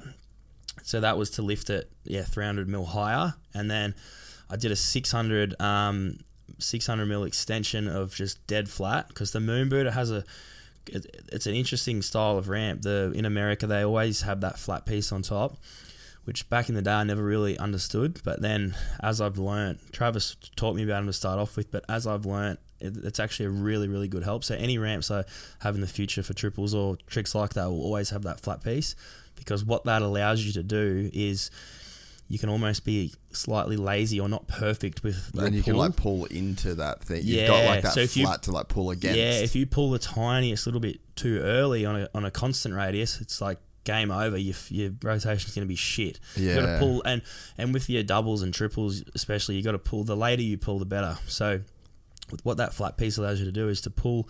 You might pull the tiniest little bit too early, but because your bike's sort of level on the flat, like it's the mm. same. So I, I'd kind of never really understood it until I jumped one, and then I'm like, oh, that thing's like it makes a lot of sense. So Brock, yeah, Brock welded um, 600 of just flat, and then yeah, 300 jacked up. So we were down there working. Leading up to there, I was I was at the compound like I was working at Raceline during the day, and then I was down at the compound every night till dark, just doing bits and pieces and tidying things up and stuff. And Brock was going mad, and then um, yeah, and then I obviously rode that whenever it was, it was the next week or something, and then um, yeah, straight away I was like, "Fuck, this thing's this We're thing- on. Yeah, it's good. Like it was, it was just seems seemed to be really good. And I did a couple of different things with the bike, like played around with the gearing a little bit, and um, you keep in mind I was still in second gear. I had the option of third gear, um, so I went like a smaller front and rear sprocket sprocket from standard to try to give me a bit more of second gear yeah. but I had the option of third gear, um, but I didn't need to worry about third gear because I was able to once I got all my stuff sorted as far as the bike setup and um, and everything like that, and the power of the bike and everything. I kind of um, like I could I could over rotate them in second gear if I needed to, if I got everything right. So I kind of didn't have any need to worry about going in third gear because then you got to worry about changing your technique to not over oe and stuff. So yeah, yeah. I just um yeah, so just worried about that, you know, and, and just sort of kept doing that. But that's like I think by the time we got it done it was like maybe maybe three three weeks out from World Games. Um so yeah, we're just sort of doing that and getting it ready and then it was cool because I could finally tell because Nitro were hitting me up for like um they wanted the dimensions of the ramp so they could get like Nitro Circus banners made to fit. Yeah, yeah. And before this, I had no idea. But I, can. I was just uh, probably pissed off with me because I was like, "Oh yeah, I'll get them for you soon." But I had no idea of what ramp I was using. I didn't want to tell them because then they'd pull it yeah, from yeah. World Games. So I was like, "Oh yeah, I'll get them soon. Yeah, sorry, man, I'll get it done." And like in my head, I'm like, "I haven't even got a ramp." Like, Yeah, Just yeah. before I've even jumped the thing, I'm like, "Oh, we'll just." I'll, they'll figure it out. And I'm like, I'll fucking make my own banner if I have to. Yeah, I'll, cut- yeah. I'll take some, I'll take some blue uh, material and cut it out and make it myself. But um, but I was like stoked because then I could finally like send them some footage and show them that I was doing it. And then that was like, all right, sweet, we're on. Yeah. Um, and then I guess the beauty of that was I could, like I was saying earlier, I always wanted to do it on a smaller setup because then I can just use the normal down ramp that they use on tour, which is the Moon Booter landing. Because Yeah. you know you with the the mods that uh, that we made to the ramp. You go a little bit higher than a moon booter, but not not Enough extremely. Nah, Yeah, like the yeah. down ramp was plenty of room, you know, and the way that I kind of had it set up at World Games was side land right at the top to try to make it as smooth as possible. Um, which you know, which it was. Like it was, it was fine landing at the top. So there was a lot of place to, to land. Like I could have gone a bit further, but I guess the beauty of those ramps when they're like a moon booter ramp, especially with it being a bit steeper. You can hit it a bit faster, but all you're going to do is go, Go a little bit higher, higher. yeah. You're not necessarily going to go much further. Yeah. Um, but then like with the triples and stuff, you go if you hit the ramp faster, like into the ramp, you're actually going to mess up your rotation because if you come in faster, you don't have that same bra off the lip and Yeah. you lose a lot of momentum. So you'll actually go You're from like stalling yourself yeah. almost. So like that's why you'll see, you know, you come in slow and like I, I actually roll my wrist. I learnt this from Cam Sinclair when he was doing doubles, but my throttle hand I, I roll it forward like this Yeah. so that when I give it full thr- I can give it full throttle 100% and my And elbows like that. here, I'm yeah. not doing a chicken Dude, wing. You know it's fucking mental. What? That's what Toby does at Think. Really? Yeah, that's fucking sick. yeah, I love that. Dude, he goes like you'll just Yeah, you'll just see me sitting there. He goes, oh, Yeah. oh, That's- and then he's just like, yeah, because then you're just- like that. Because then like you're, you're in the atta- on, you're in the attack position and you're Yeah. strong. Yeah. And like it's the, the perfect thing. So I was stoked when like I started figuring that out. Um, and then like yeah, so you lock both feet. So your your left boot's under the gear shifter, and you just I'd click second and hold it up the whole time, and just never let the gear shifter down. So I'm locked in, and then um, had a little some teeth like welded the underneath the brake. yeah, and hold that up. So you kind of feel a little bit odd coming into the ramp because the best way to do it is to kind of go like if you can imagine going like a bit pigeon toed, like Yeah. toes facing in, because that way you're locked into the bike, so you can pull. Tuck and you kind of, you kind of engage your core muscles and you kind of sit like that in the bike and that's Mm-hmm. how you're going to get your best spin. So you kind of at the start feel a bit odd, like you yeah your toes are in, you're hooked in, you got your wrist forward. It's like fuck, this feels a bit weird, but then you get used to it pretty quick, and then obviously that's what works the best, you know, to to make the make the trick fucking possible or make it happen. So Yeah. yeah. So when did when did um, Harry kind of like you guys sort of started working? Were you working like together on it, or sort of side by side, or like he Nah, had his well- way, you had your way, and it Well, was like a different style? well, or Well, he wasn't at the start. I didn't know he was doing it. Um, like I was down there doing them. Uh, I think he was maybe having a.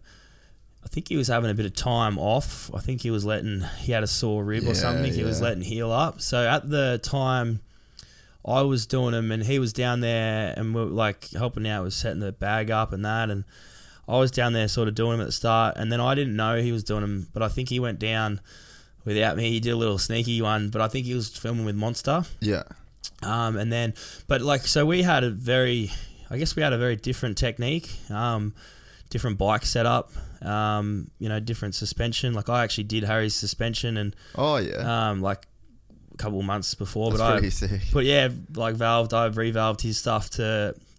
He already had a, a base setting, but then he wanted it a little bit different, so I put a setting in, and that worked out. Um, but he had like, yeah, his bike setup was a bit different to mine, and um, obviously our riding style is a bit different and our body weight and everything. So like we had our own, like we you know we both did the same trick, but we did have our own kind of um, twist on it, if you could say. Um, so yeah, so then I, I kind of found out he was doing it. Uh, I don't know, like a I don't know, maybe a week out or two, just before, and then we did. We went down and had. I think we had one. We had maybe two sessions together, doing them like the week before, leading up, and then um, and then that was pretty much it because we we actually got a fair bit of rain like the first Yeah. yeah, and then we had to get um the ramp, like that ramp, um, we had to have that taken to Nitro World Games in Brisbane. So that was picked up, um, I don't know, a couple of days before, and then it was like taken up on a truck to Brizzy, and then just kind of kept at Suncorp for a bit. So, um, but yeah, well, I reckon we had probably two sessions together, like what both doing it. But like we were only sort of like I was happy the the kind of the mindset that I had was when I'd go out there because I could already do the trick like I'd already figured out how to do it on that on that particular ramp and being you know a week a week out from a competition you don't want to drill, drill yourself or get hurt you know so my mindset was on the day of the event the only jump that matters is the first jump because you're doing best trick you just do one jump that's it. So my mindset was go out and Do just one do jump. one that's perfect and then go home and that's it. That's all i got to do because you don't get well generally speaking in best trick you don't get warm-ups. So that's not how it is. I, so I was very surprised on the day with how that Hmm. all panned out because we were under like not strict instruction but we had emails leading up to the event. You had to submit the trick you were doing and they explain exactly how the competition works. So you know you get um, two attempts and the the best attempt you know wins basically. Like you or they only take the score from your best attempt I should say. Um, and from the time where you get the thumbs up to go you have five minutes. So you can like ride around on the flat and warm your bike up rev up the crowd but you only have five minutes space to do those two jumps. So I was you know I was like well obviously I'm not going to do I didn't want to do a straight jump on the first and have that as a throwaway and then do a triple because Yeah. probably got more chance of crashing doing a straight jump off that thing to be Yeah, honest yeah, 'cause it's yeah. like so fucking peaky Yeah. um, doing like a big Ronnie Mack, you know. So I was like, but I mean, I, that's not my style anyway. I wasn't going there to do a straighty. Like I wanted, I was going there to do it on the first attempt, and that was that was all I'd planned for. Like I, didn't, I didn't have a backup plan because that's what I was gonna do. Yeah, you know? yeah. It was like, Burn the boats. yeah, well, I mean, you know, you do that, you bend a set of bars. It's like, what do you do? You get, you've only got five minutes to do your thing. So otherwise, it's you're going there to do it, and that's it. So that was why, like, yeah, leading up, I was kind of, uh, you know, previous to that, a couple like a week before, I was doing more, maybe do three or four on the day. Um, but then, yeah, leading up, I was just just do one, and Harry was very similar. Like, or he would he would probably do some doubles, and then yeah, do one or two triples maybe, like in the pre the, the sessions just beforehand. But um, so I guess in that in that way we had a pretty similar setup. But I didn't bother double flipping the. I never double flipped it with the extension. Yeah. Um, but I just Why was that? well, I just didn't. I just didn't think I needed to because I didn't. I never was going to do a double flip off it. Yeah, Like, yeah, So I, yeah. I, So but- you just wanted to have the triple in your mind. yeah, whole- well, that's all I was worried about. But everyone has a different way, and I look. One thing I do think is good about that is it gets you a warm up. Like, so when you go out to the compound on the day, you can get your warm up into it. Yeah. But like, I was kind of just in like the mindset of I don't get a warm up on the day, so like I'll just try to Yeah, you were in like do it. mode almost. yeah, well, I just, I mean, but like everyone's different, you know, and, and I'm not saying what I did is technically it's probably stupider or whatever. Yeah. Like some people might say, but for me, it's smarter. Yeah. You know, but what Harry did for him is smarter and that, that works for him. So, um, you know, like everyone has a different way of doing things and um, no one can really. Not no two things work for the same or two different people. You know what I mean? So I was like, whatever it works for you, do it and have a go at it. And if that works, sweet. Yeah. So that was kind of how all that stuff went down. So how did you feel on on the day? Like, so I flew. Where? Well, I can't remember where yeah, I AUS-X. was. Uh, the Was I? Yeah, it must have been at AUS-X. and the then, same day, and then it got Yeah, so Yeah. then I flew back yeah, so that I could like be um, at the event because I was genuinely like I'm, I'm close with Harry. Like we've been friends for like, Forever, yeah, for- yeah. forever. And uh, and then obviously like met you. I wanted both of yous. I was I was worried that someone was going to get super hurt. Yeah. you know, and I and it's just a weird thing. Yeah, you like, just don't just want- want to be there just for your Yeah, mate. you Even just- though like I probably couldn't do anything for Nah, anyone. but you like, don't want you don't want anyone to get hurt. So that's another thing. Like, Yeah, like it, it felt heavy, you know, Yeah, like the that, and I, I don't normally get that feeling, Yeah, yeah. like very often, Yeah. and uh, and yeah, like to go. So I can't imagine if I'm feeling this way on Mm. the day. I can't imagine how you guys are feeling. Like Yeah. visibly, Harry looked fucking rattled. Like when he was Yeah. doing his warm ups and like and Yeah. like what he said on the podcast too. They were like, "Oh, yeah, we're gonna go," and then it got pushed back and pushed back yeah, and pushed kept, back they kept pushed back. pushing it back heaps. But I mean, I wasn't too worried. It was kind of, um, I guess it was a little bit annoying in the way of you kind of get G'd up to do something, and you and you, you almost use a bit of your you, you're trying to save your energy because. I was at the stadium every day from like 7 a.m. onwards, and not everyone was there, but I was there. Fucking, it was raining. I was helping like drain water off the stadium, and I was helping the track crew move ramps, and I was just trying to be a part of everything, Yeah. just to help out and, and just be aware of what was going on. It probably kept your mind off Yeah. the trick a bit too, in a way. Oh, I think so. But that's just the kind of nature I am. I want to be there and help out and, and do shit. So, but the thing that was a little bit annoying when it kept getting pushed back, but only because I felt like I was, you, you almost, it's hard to explain. You're but when wasting you, something When you G yourself got. up so much and you get ready and you get geared up, you've actually almost exhausted a bit of energy by getting yourself in that mental state. And it sounds. oh, I completely agree. Yeah, bro. but for people that don't maybe haven't been in that position, that might not make sense. But it does take a lot of, um, I guess, mental energy, if that's a thing. I don't know. Oh, mental dude, I strength or something. Yeah, yeah, yeah, no, so that was kind of um, that. Look, that and th- this is no one's fault. It's not Nitro's fault. It's just how it fucking worked out. But um, look, it was a bit annoying, but. I was pretty cruisy, um, like when we were sort of backstage or whatever. I was pretty cru- cruisy. I was just sort of sitting there listening to music, and I wasn't really talking to anyone. Um, like my missus was there, but she like she was just you know just hanging out doing whatever. I was just kind of listening to music and yeah, just sort of relaxing. Um, and I wasn't really trying well trying not to think about it because I already knew what I was going to do. So the more you think about it, like kind of there's no point. You know what I mean? Like you, but like yeah, I mean I, I was I, I felt pretty relaxed. Well, I felt as relaxed as I could.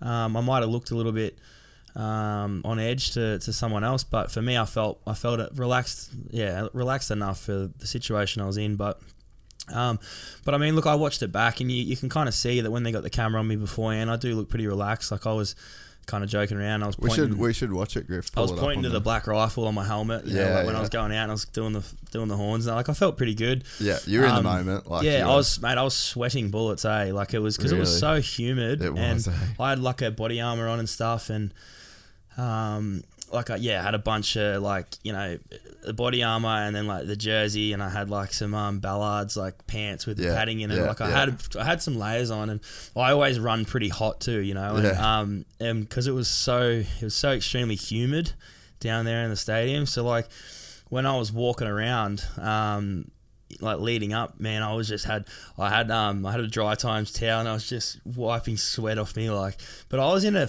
like I don't know, I felt pretty good, eh? Leading, like I felt like I was preparing for a fuck to go out and box on with someone. Like I Yeah, was yeah. literally Oh, like, bro, I was like pumped and people were looking at me and shit, and I I wasn't like I, I wasn't um. Oh, it's like I wasn't So there. we're watching it now for the people just listening. We sort of got it up on the up on the screen, So you can see foot under the brake, foot under the shifter. and then the big old elbow up. Big oh yeah, elbows up. Um, so see, I landed good, and you can see that last bit. So people are asking me about that, but you notice how I did a nose wheelie at the end there. Yeah. So what that I Go land- back a bit, So Greg. I landed perfect, but I was so excited. I grabbed a handful of throttle man because Yeah. I was like, I'm getting to the end of this runway. I'm throwing my bike and I'm going mad because this is this is four years of build Uh, Yeah. up. So I actually like I think I landed perfect, but because it's an airbag, It just bounces It's kind of weird, like, Yeah. uh, and like I'm ninety, you know, almost hundred kilos. It like it's like it just sucks the back tire in, and because like we're running like running twenty plus psi in our tires, you know. Yeah. So like, and because I just grabbed throttle, I was just so pumped. I'm just like, and it kind of like did a wheelie out of it. Um, but like I was stoked with the landing, like as far as the distance and stuff, because that was one thing I was pretty. Uh, like I just wanted to make sure I landed right. I wanted to land right at the top, so it was Yeah. at its softest. Because what I was worried about, because having a bit of extra weight with with, with the bike and, and a rider, if you kind of land halfway down, you can. It's I don't know if you've seen with airbags, but you can get that bounce. Yeah, yeah, yeah. And when you're yeah. spinning like that with a even a double flip, for instance, if you land on that and get a bounce, inertia. yeah, yeah, the momentum that you're carrying from your backward rotation, it- it's going to pull you off the back of the bike. Yeah. And I didn't want that to happen, a because I wanted to land at first go, but b if you're meant to have meant to have five minutes in your run, if you've bent a pair of bars or, or crack a throttle tube, you don't have time to fix that. Yeah, so like how yeah. you know, so like I got this shit going through my mind, so I'm like I'm. That's why I was really, uh, I really wanted to make sure I landed at the top, and, and I did it, you know, perfect. Oh, not perfect, but I just wanted to land it and get out of there and get to the bar and have a beer afterwards and just, Uh, just yeah. like cool down, relax. But um, but no, it was cool. Like it was a it was an awesome event. It was. You know, it was almost a bit draining for, for everyone there on the, you know, Yeah, every athlete sure. that was there, you know, because like practice was getting canned, and uh, I mean, it's no one's fault. It was, it It's was just just, weather. it was raining Yeah. like unbelievably raining, and then like in Melbourne the same weekend for AUS-X Open, it was sunny, wasn't it? Yeah, yeah. But then the rain went there. Yeah, and- then the rain went there. It then- was literally rain on the whole east coast of the country, pretty much. Yeah, I was like, what's the chances of like, you know, that Nitro Circus has has, had that date planned because it was the same date last year. Yeah. So people that bought tickets last year or whatever, it was the same date. It's not like so. How can you plan? You can't plan weather a year out, but it's like, what's the chances, man? Because the weekend before that, it was like thirty something degrees, pristine. and then like a couple days after, it was like mid thirties, and it's like, what's the chances? But you know, because it was super windy too. But like, if I was doing freestyle, like freestyle run, the wind would play more of a will be a bigger impact for me, I think. But I wasn't really worried about wind at all because I'd done some triples into the airbag, flat airbag, when it was windy as, and I didn't really notice it. Like you might drift left or right a little bit. For me, I always go to the right, but I didn't know. Like it didn't. It didn't at all mess up my rotation. I felt because I was like tucked. I was one with the bike. You just glide straight through the wind. So it Yeah, was for me, yeah. the wind wasn't an issue. But like for the other guys doing FMX and like BMX and that, like some of the times when they were having to practice, it was blowing a gale, blowing a Megan gale. Like, it, was, like gnarly. So I, it was yeah. But um, I mean, look, the guys did what they could to pull the event off. There was some things that they probably could have done differently, Nitro, but no one knows at the time. You know, they're, everyone's just working their hardest and trying to You're just scrambling to make it happen. trying to make the yeah make the right call or whatever, and you know it um yeah it it ended up as it did, and we both landed a triple backflip, and you know everyone landed. A few people crashed, but everyone was safe coming out of it, and you know we all live to tell the tale. So I guess Yeah. it's a job well done for everyone involved.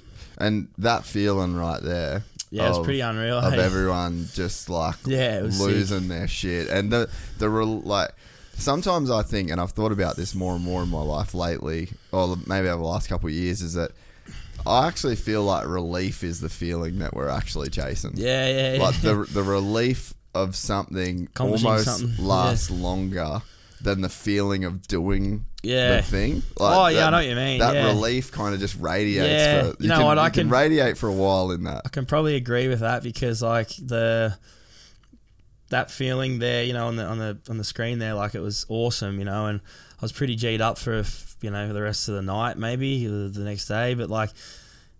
You know that might have lasted two days, but then I was back to normal life. But like the relief, I guess, not that I haven't thought about it much, but now watching it again, I'm probably still experiencing that relief now. Yeah. 'cause Oh, I'm like, oh, that's pretty cool. So it's interesting you say that because I hadn't really, um, I hadn't thought about it in that way, but now you, yeah, you got me thinking. I Yeah, think, I've- I've I think you could be right about that one, mate. Yeah, I've started thinking about it. Like, Yeah. I think it was through like doing fucking jiu-jitsu competitions, as silly as Yeah. it sounds, but it was like the the relief that I'd feel when it was over. yeah, That was almost the high. Yeah. That- or, it, or it lasted longer because, Yeah. you know, I think, and you'd maybe be able to speak on this, but you land a triple backflip and it's like you're still the same person. Oh yeah, fuck. You know, like yeah. there's no. nah, nah, But nah. I think a lot of people, though, especially when they first do something big Yep. like this, or that something crazy happens in their life, they think, "Oh, this is going to be it. Yeah. This is what'll make me happy," or "This is yeah, I'll Oh, I can change tell after you this." Yeah, like for me, look, I, I'll be, I'll be straight up honest. I didn't expect anything to change in my life at all. That's so good. I didn't expect it to because I'm not. I don't live in Disneyland. You know, like I'm, I understand how things work, and not at one point did I think I'm going to do this and it's going to be like You're going to be a star. cash money, Yeah, like yeah. no more work. Like, mate, I had a couple days off. Me and Top Dog went mad down in Burleigh, had a couple of beers and celebrated for a few days. Yeah. But then I just went back to work. Yeah. And I probably didn't have to go back to work just then. Like I could have maybe had another bit of like a couple more days, but uh, what what for? Yeah. Just go back to work. Go back to your shit. Go, you know, like, you know, like it's yeah things. At the end of the day, like I said, it's a motorbike. Who gives a shit? like, like, I think it's cool, and I like motorbikes, but it's like Jimmy Fred down the street doesn't. Like, it's not gonna. You're not gonna walk down in Burleigh and people know. Like, who cares? You just done a jump and whatever. Like, you know, and it, it's cool. It was a triple backflip, but there's so much. There's more shit you can do. Like, I've already put that behind me, and there's. al- I'm already thinking about other things and, and bigger things and whatever. So. Um, but like, yeah, I, I'm glad that I do have that mindset of like knowing that your life isn't gonna, you're not going to become a superstar, or you're not going to make heaps of money. Like nothing's really changed. Nothing at all has really changed for me. Um, I'm still, I'm working on a couple sort of things just with existing sponsors, like contracts for next year and stuff. But um, and potentially a couple new things, which I've been kind of chatting with some people about in the states. But um, you know, nothing really has changed. But hey, if there's anyone that wants to get behind me, I'm certainly um, interested. open. I'm open. Um, swipe right or left or whatever you do. yeah, yeah. But um, because I do have some, uh, I do have some cool things um, sort of planned. Nothing has been, nothing's had the the green tick or the blue tick of approval. Yeah, yeah, yeah. no, nothing's. But like I'm working on some things with some people um, in the states and got some plans of some stuff I want to do.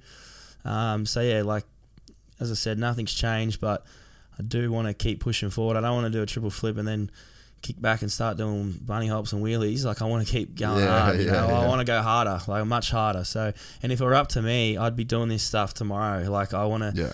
I'm not trying to have a cool down period. Like I want to keep charging, but you know, there's other things that when you're doing things on a bigger scale, like you know, there's things that you, you need um, It's just a process. some financial Yeah. support, like some budget, some you know, like there's a bit more you more, more of a team as well. Like it's you know, like I guess you can see in that moment there, like it's a team. You need a team of people to help out. To it's not you know, there's only one person riding the dirt bike, but there's a team of people that have gone behind making that happen. So Hundred percent. uh, you know, and, and I've I've learnt that more over the years um, with trying to do some things like this that you do need good people around you, and it could just be a mate that knows nothing about dirt bikes, but That's they can there every they, day. they're there Yeah. to give you a set of hands, and Yeah. they they'll know. You know, your mate might be a chippy, and he can tell you how to brace the ramp or, or, or cut a little wedge to, to wedge it to stay. Like there's, you know, you, you need that help. So um, it's been, yeah, it's, I've been lucky to have good mates around me to to help out. Like Top Dog was, um, Toppy was awesome leading up. Dude, I'm so stoked for him too. Oh mate, I was First comp. I was so stoked, eh? Because like there was a, like a lot of time, yeah, in that week leading up. Like I'd ride a couple days, but I'd be happy to just have some time off and cruise. But I was down at the compound every single night with Top Dog and Southie. I was pulling them out of the foam pit, and I was I, I just was stoked to be there. Like I was like I'd drive home like pumped, and I haven't done anything. Yeah. I've just I've just been helping them, but like just being in that like that's what I live for. In the mix. Yeah, like I don't. If I could do something like if I can do freestyle full time and not have to go to work, I would love it because I just love being in that mix. You know what I mean? And like I was stoked, and I think I don't actually know if you can see it on the replays and that, but when Top Dog, so like I was, I was going out to do my jump just after Top Dog, not Yeah. the very next, but the one after. But like, and I was kind of in my own zone doing my shit. But then when Toppy was going, like I switched on, and I was so so st- I was jumping and carrying on and fist pumping, almost pulled Yeah. my shoulder out doing a fist pump. Like I was seriously so stoked for him because we had been training together the whole time leading up, and we're doing two different tricks, but like we were both helping each other where we could with with the certain trick and. Like I, I wanted him. I, I'm serious. I wanted him to land just as much as I wanted to. Like Yeah. I was, I was that stoked for him. So, and you know, because like he had his things to deal with leading up as well. Oh, like yeah. he, uh, he like broke his, not broke his hand, but he, he fucked his hand up like week, like two weeks before, and then couldn't ride for a bit. So he went to Bali. like the week before, he went to Bali. Just went mad. yeah, and then um, yeah, like he was, you know, like there was little things. There's, there's always like for There's best, always adversity. especially for a best trick competition because to do best trick, I was telling Southie, he's like, man, I feel so I'm sore like leading up to it. I'm like, that's you're doing best trick. You're doing something that other people don't necessarily want to do. So you have to push through the feelings of being sore because that's the whole reason you're in best trick because Other people don't want to do no this shit. and, and and like I don't think it would be normal to go to a best trick competition with not having an injury. Like 10 days before I broke my nose. I got 15 stitches in oh, my dude, lip. that was heavy. It's yeah, two black eyes, and um, I healed up pretty good. And like I got a bunch of fake teeth at the front here that are all held together in a mouth guard at the moment. Um, I actually I lost me I lost me fake teeth the other day, Oh. and I'm like, dude, I said to my missus, I'm like, what can I I, do this podcast. No, that's that's all I cared about. I'm like, what am I gonna do? That Like, would have been fucking Fuck, unreal. I was stressing out, eh? And then um, I yeah, just ended up a bit of a fucking home job. But I've got like a got this mouth guard thing made, and then we just got yeah, a couple of little. You can't even well, you can't really. You, you, can't- can you tell can't. up close, but Yeah, like yeah. fuck for people watching, they're not going to be going, oh, this bloke here, this tattooed bloke's got shit teeth. Like it looks better with it out, but fuck, who cares? but um, yeah, look, there's always shit leading up to a to a competition, and I, I was stoked for everyone. It was a shame that Southie um didn't didn't get it around, but like I reckon that second attempt, he he got his um, feet caught on the handlebars Yeah. on the way out and the way back. If and he still had to send it full extension. If he didn't get his feet caught, he would have landed. I reckon, or he would have been very close because I think his momentum. If he landed back wheel first, because he's got forward momentum, I think the momentum still would have pushed him forward. But it was just that little bit of hesitation on the on the way out and in. But I think he did a. Regardless, I think he did a good job. It was his first competition. I reckon he almost needed taller bars, man. Yeah, well, it's funny because I said the same thing because he's a big dude. Like Yeah. he's pretty. Yeah, he should have just gone full solid. ape hanger. Yeah, I said that leading up, and I I also said even he thought he had the highest bars you could get, but I, I was saying well even let's get some bar risers on there. Yeah. like let's let's just get the bars higher because you might the actual bend of the handlebars might be okay, but if if we can get some bar risers on there, that extra bit of height there might allow you. I don't know. Like well, I we- thought he almost needed to have Well, it lower lower, at the triple clamps and higher at the bars, just so you got more clearance. Yeah, I don't know. I was like, I just was because I was helping him because I did his suspension too just before, um, just before World Games. So I put in like the same. I changed my suspension for for the triple, like made it a bit harder and a bit slower. But I put my normal FMX spec into Southie's bike for that, which worked good for him, and I was kind of helping him out with his with his bike.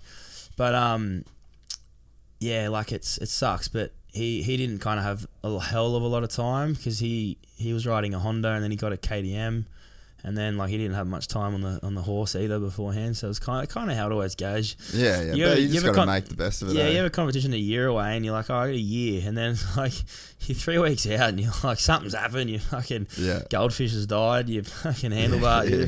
It's like something always happens, but I've I've kind of learned that that's how it is, and and I guess you know the. The good guys, like the, the OG, you know, you Adam Jones and your Levi Sherwood and stuff, those guys, they just know how to deal with that adversity. And that's what makes them champions because Yeah. it's never smooth. There's always something. You know, guys like that, they travel overseas and their suspension gets lost at LAX, Yeah. and then they have to ride practice on standards. Like, but those, that's what makes those people who they are, and and that's what the general public wouldn't know about. But like, guys like that are like, that's why they are who they are. They're Yeah, they champions. just don't get rattled in the moment. Nah, and like I think Levi's Levi's such a good example of that. Like again, like Travis, I couldn't speak highly enough of Levi Sherwood. Like he's just a fucking champion, you know. He's just a good old Kiwi bloke, and um, like he's helped me out a lot with um, just just even just general chat, but about different things with the bike, and like I've always kept him up to date with the triple flip stuff back when I was doing that bigger ramp, and um, you know, it's just been good to have a yarn with someone like that and talk about different things with, with different parts on the bike and stuff. And you know, I just think like it's it's amazing what what he's done. You know, obviously with his career, but like you know, people talk about hard work, and there's like people, certain people might work. Like for me, I like to work hard in the gym. Other people like to work hard at whatever.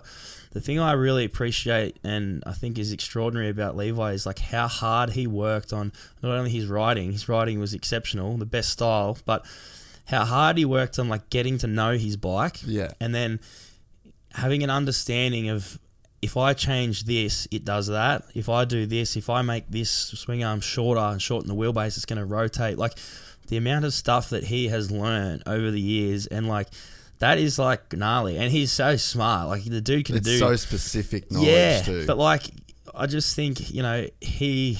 It's just the- I, I find it pretty incredible because I've got a mechanical background, so I, I like kind of tap into little bits in here. But like he is like levels above. Like he's like an en- he's like above An an, engineer spec, yeah. But like certain engineers would look at the stuff he does and be like, oh wow, that's like like it's fucking amazing. Yeah. like it's yeah, he's um. Yeah, fuck, good on him. Like Yeah. he's just a, uh, he's just another dude like Travis who, um, yeah, would you know I'd, I'd say especially now I guess you know he's he's kind of retired and stuff, but just loves to give people help, whether it's even advice, you know, or, or making these specialized FMX parts. Like me and Harry were both running Levi Sherwood um, swing arm on our bike, yeah, and right. so which, which just basically it Shortens just shortens it. Yeah, so.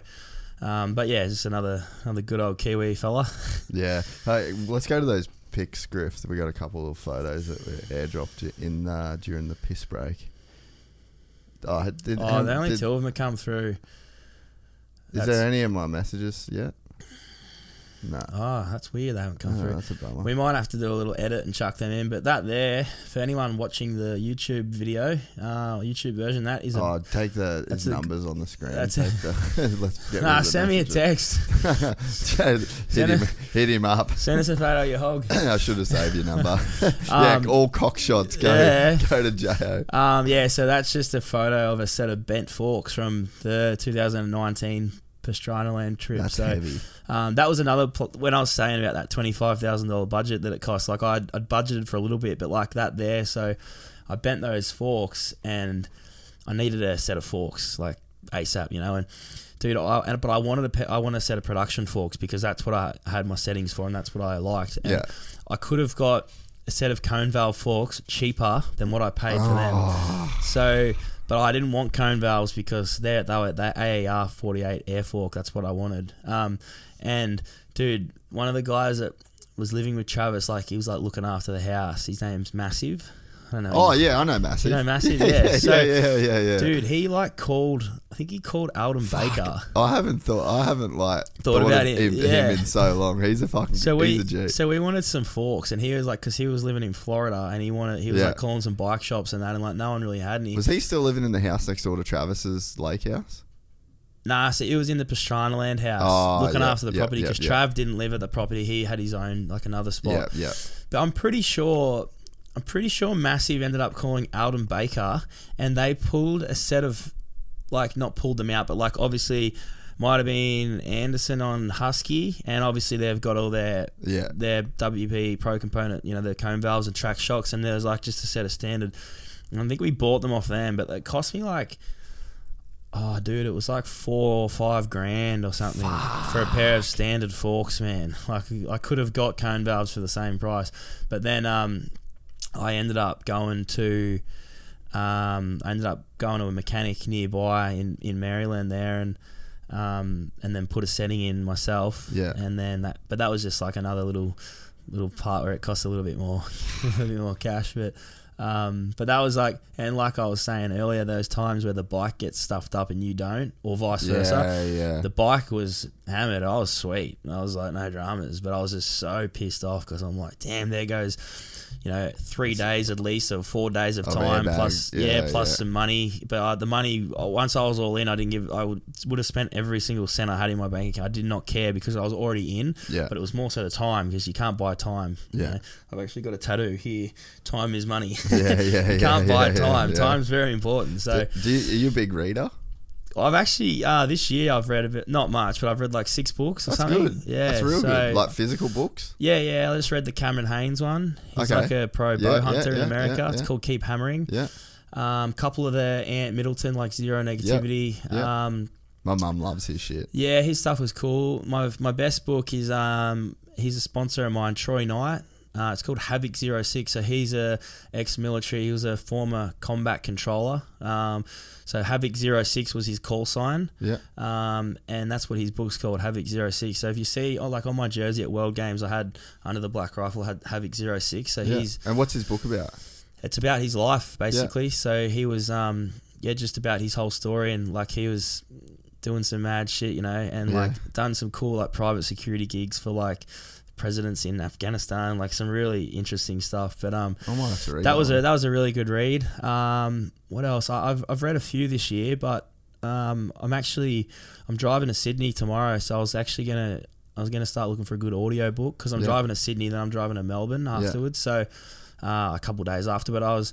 I actually like to physically read now. Yeah, I've, yeah. I've kind of it's something that I've taken up only recently, but I think for me, because I've, I've always got too much energy, like because I've got ADHD. Such a good way to burn mental but, energy. Yeah, bro. but it's a good way to um, calm down almost, yeah, or yeah. like just to sort of wind, wind down after Yeah. a day. Um, I'm the exact same. even yeah, even if it's only six or ten pages, Yeah. it's just doing that. It puts you in a different sort of state where you can like like Yeah. that, you know, relax. So Yeah. I've actually found it to be pretty good, and it's it's interesting because you kind of like. I don't know. It's like one of those things. Once you do it, you almost get like, "Oh, I've got to buy another one, Yeah. another book," or you're like, which is for me. I didn't think I would be like that because I wouldn't have read a book since I was at school. And then when I was at school, I probably didn't read books. Yeah. I, like, I don't know. You know what I mean? But as I've gotten a bit older, I've just figured that that's so it's so good. And when I was um, well, when I broke my femur at the start of the year, obviously I was you know had a bit of time to kill, so that's where I got that zero negativity book by Ant Middleton. And then there was another one that he had, which I read something about working hard, but Yeah. um, that was good. And I actually found that that probably helped me. Um, you know, it just was a good thing to do while I was injured because it was just talking about again, like I say, having a go, working hard, Yeah, fucking don't yeah. worry, setback, whatever, keep going. So, yeah, another thing I would recommend for anyone, any listeners, it's fucking cool to read. If you don't think it is, well, you. Yeah, no, it no. is cool to read. You I'm learn, with- you I'm learn you. stuff. Like it's. I Did you find out? Because this is one thing. Because I, I read a bunch, Yeah. and I'm always pedaling the bike. And Yeah. uh, and the one thing people always say to me, they're like, "Oh fuck, I've got ADD. I can't concentrate. Oh, Yeah. I can't read. I just read two sentences and then I get lost." It's like, yeah, that's fucking how it starts. Yeah. it's just like I always explain it to people. It's like running. Yeah, when yeah. you first start running, You can't it run for hurts 10 like Ks. fuck, you can't do. You can't do a 10k. Like No way. all you can think about the whole time you're running is stopping running. Yeah. and that's what it's like to read for people when they first start reading. Absolutely. But like, it doesn't take much. Like Toddy started reading a bunch Yeah, of books right. lately. Yeah, Like, no, mate, I, I 100% agree. It's like anything you do to start off with, you might not be comfortable. Like going to the gym, you don't know what you're doing. It's weird. You want to get out of there. You want to get home. But yeah, it's the same with reading. Like, see, I was, in a way, I was probably lucky that I started when I was injured because I had no reason to get up and stop because I was laying Yeah, down with a sore leg. I was on crutches. So I was only laying down anyway. And like I can't. I'm not the sort of person that can watch the TV, the television all the time. Like I like, I don't mind to watch it, but not all the time. Like I get, I need to move around, or, or I like to do something. But I felt like when I was reading, I felt like I was doing something, not just looking Yeah, at the screen. yeah. I felt like I was actually doing something. So. I agree, though it is hard. You lose patience after a bit, or you want to check your dog and bone, look at your Yeah, Instagram yeah. or whatever. Yeah, but like. I found that because I was there, it was probably a bit easier because I was injured. But it's the same thing. but like, it's I'm- a muscle that you build up. Eh? yeah, you just get a bit better at it. I'm still probably probably crap at it, but I'm better than when I started. So that's Yeah. the main thing. Yeah. We've always got room to improve in on things in life, but Yeah.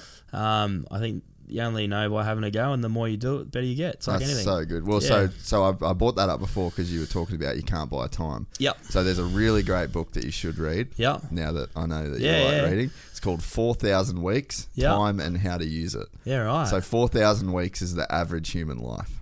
No way. That's Fuck interesting. all, that doesn't seem like much. It does not seem like Oh, much. far so out. it's a really That's shit house. I want at least eight thousand. Nah, yeah, you- no, that's you're out of crazy, luck, man. I might um, yeah, I, I, I'm It's a really, really well Yeah. well written book, Yeah. and uh, and the other book that I'm reading at the moment is called uh, the Seven Habits the Seven Habits of Highly Effective People. Yeah, I Um, think I, I think I've heard about that on yeah, a podcast or something. I was It's sold to. like forty. Yeah, I'm pretty sure It's I've heard one of that. the yeah, it's one of the best selling books of all Or, time. I, or maybe I've heard you talk about it. Maybe. No, so I've I've read Atomic Habits. I've only Oh. read one book on habits. Yeah, bro, no, that's. I, I was listening to a podcast that you did. I can't remember with who, but that's I remember listening and Yeah. heard that because yeah, I was. I got that tattooed there. So that's from Oh, really? that's from that book. No Yeah, way. so it's just like That shit's ins- deep, yeah. Instant reminder. Yeah. Right, it was like paradigm shifting in my mind. yeah, It was like once I, it was like learning one plus one equals two. yeah, That's how much was of like a, it was Yeah, so yeah. easy Yeah. and so basic. Like the core principle. So like this is one uh, like if you get one percent better times 365 days, you'll get 37.78 times better at Yeah. that thing. So like Yeah, if you start reading Yeah. from day one, Yeah. you get one percent better at reading. Yeah. 37x improvement. Yeah, like yeah. it's a big deal. Yeah, and cool. so just having that mentality, just like one percent better, one percent. Yeah, better, well, 1% mate, like better. I, I didn't know about it in that exact way, but like I, You can I feel it though, right? Like Yeah. once once you hear that, Yeah, you can, because you can relate it back to your life. That's why I say, like, you know, I always say, fucking have a have a go, and I'm not saying that in a rude way, but it's like if you're thinking about doing something, whether it be like sport or reading, or you- you're thinking about doing something new, but you're like, oh, but I won't be good at it, or oh, I don't know. But like, if you have a go today, you, you're going to be a fair bit better at it in six weeks. Or if you keep fucking around at the moment and in six weeks' time you still haven't had a go at it, well, you're already way better off. So, Yeah. like, if you just have a go at something, you never, no one's ever expected to be good at something that they've never done. Yeah. Like, me and Beth went surfing the other day for the first time. I was shit. Yeah. We, we were both, she was probably better than me, but Yeah. it was awesome. And I had an awesome time. And, like, people were probably there going, "Oh, look at this dude with tattoos. He can't even surf." Bad luck. I don't care. It was sick. I had an awesome time with me chick, and we we now own a surfboard. but yeah. it's the same thing. Like it's like just have a go at it. Like, and, and I understand that if you can be the if you can be the tiniest little bit better each day, then by the end of the year yeah. or two years, you're probably great at it. Like you know, and, and the year's gonna pass. yeah, there's you know not. That's not gonna wait. there's those sayings, you'll know it. It's like you put a certain amount of hours into something. 10,000 hours, 10,000 yeah, yeah. hours, yeah. And that seems like a lot, but like, man, if you That put time goes. if you put in how many hours you've done on a motorcycle or, or chasing your business with, with doing this sort of stuff, 10,000 hours will go pretty quick. Like, and you'd want more time. oh, way more, yeah. Like to be a, to be a professional at anything, you want to have it more Yeah. the better. Like Yeah. you think about you think about um like boys in the states right now who are prepping for Supercross. You think about how many laps and hours they've done on the track, and coming into A one, they're they're all going to wish they had another three weeks of testing or whatever. 100%, because you always want more time. And it's like like I was saying before with the competition, like you come into a best trick comp or something, and it's like. You always wish you had another three weeks or two weeks or whatever because you wanted to do this or that. So it's like that's why time's so important, and I feel like you've got to you got to make the most of the time that you have because that's one thing you can have all the money in the world, but you can't buy time. Yeah. Not yet. Maybe one day Yeah. Elon Musk will come up with something where you can Yeah. buy time, but at the moment you can't. So you got to choose it wisely, I think, or you, use it wisely and, Oh, and use it with with GCs. Good.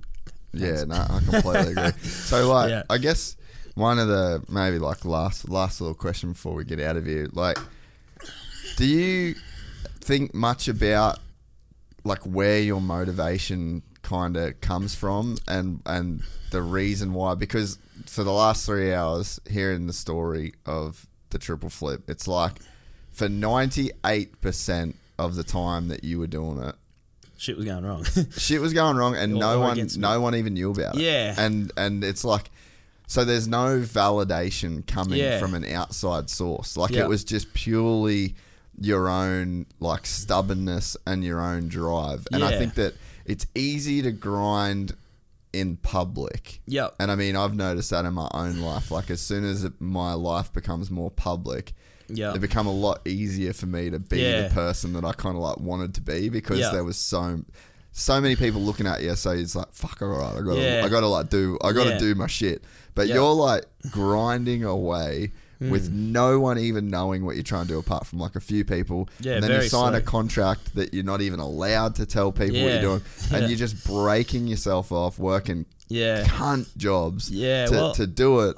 It's a great question, and like I think it's probably it's a probably a hard question to answer, but I, I would say there's a couple factors that go into that, and I, th- I think probably the most important or, or the most meaningful would be the way that I've been brought up as a kid, um, and and the, I've got a great family, and I think.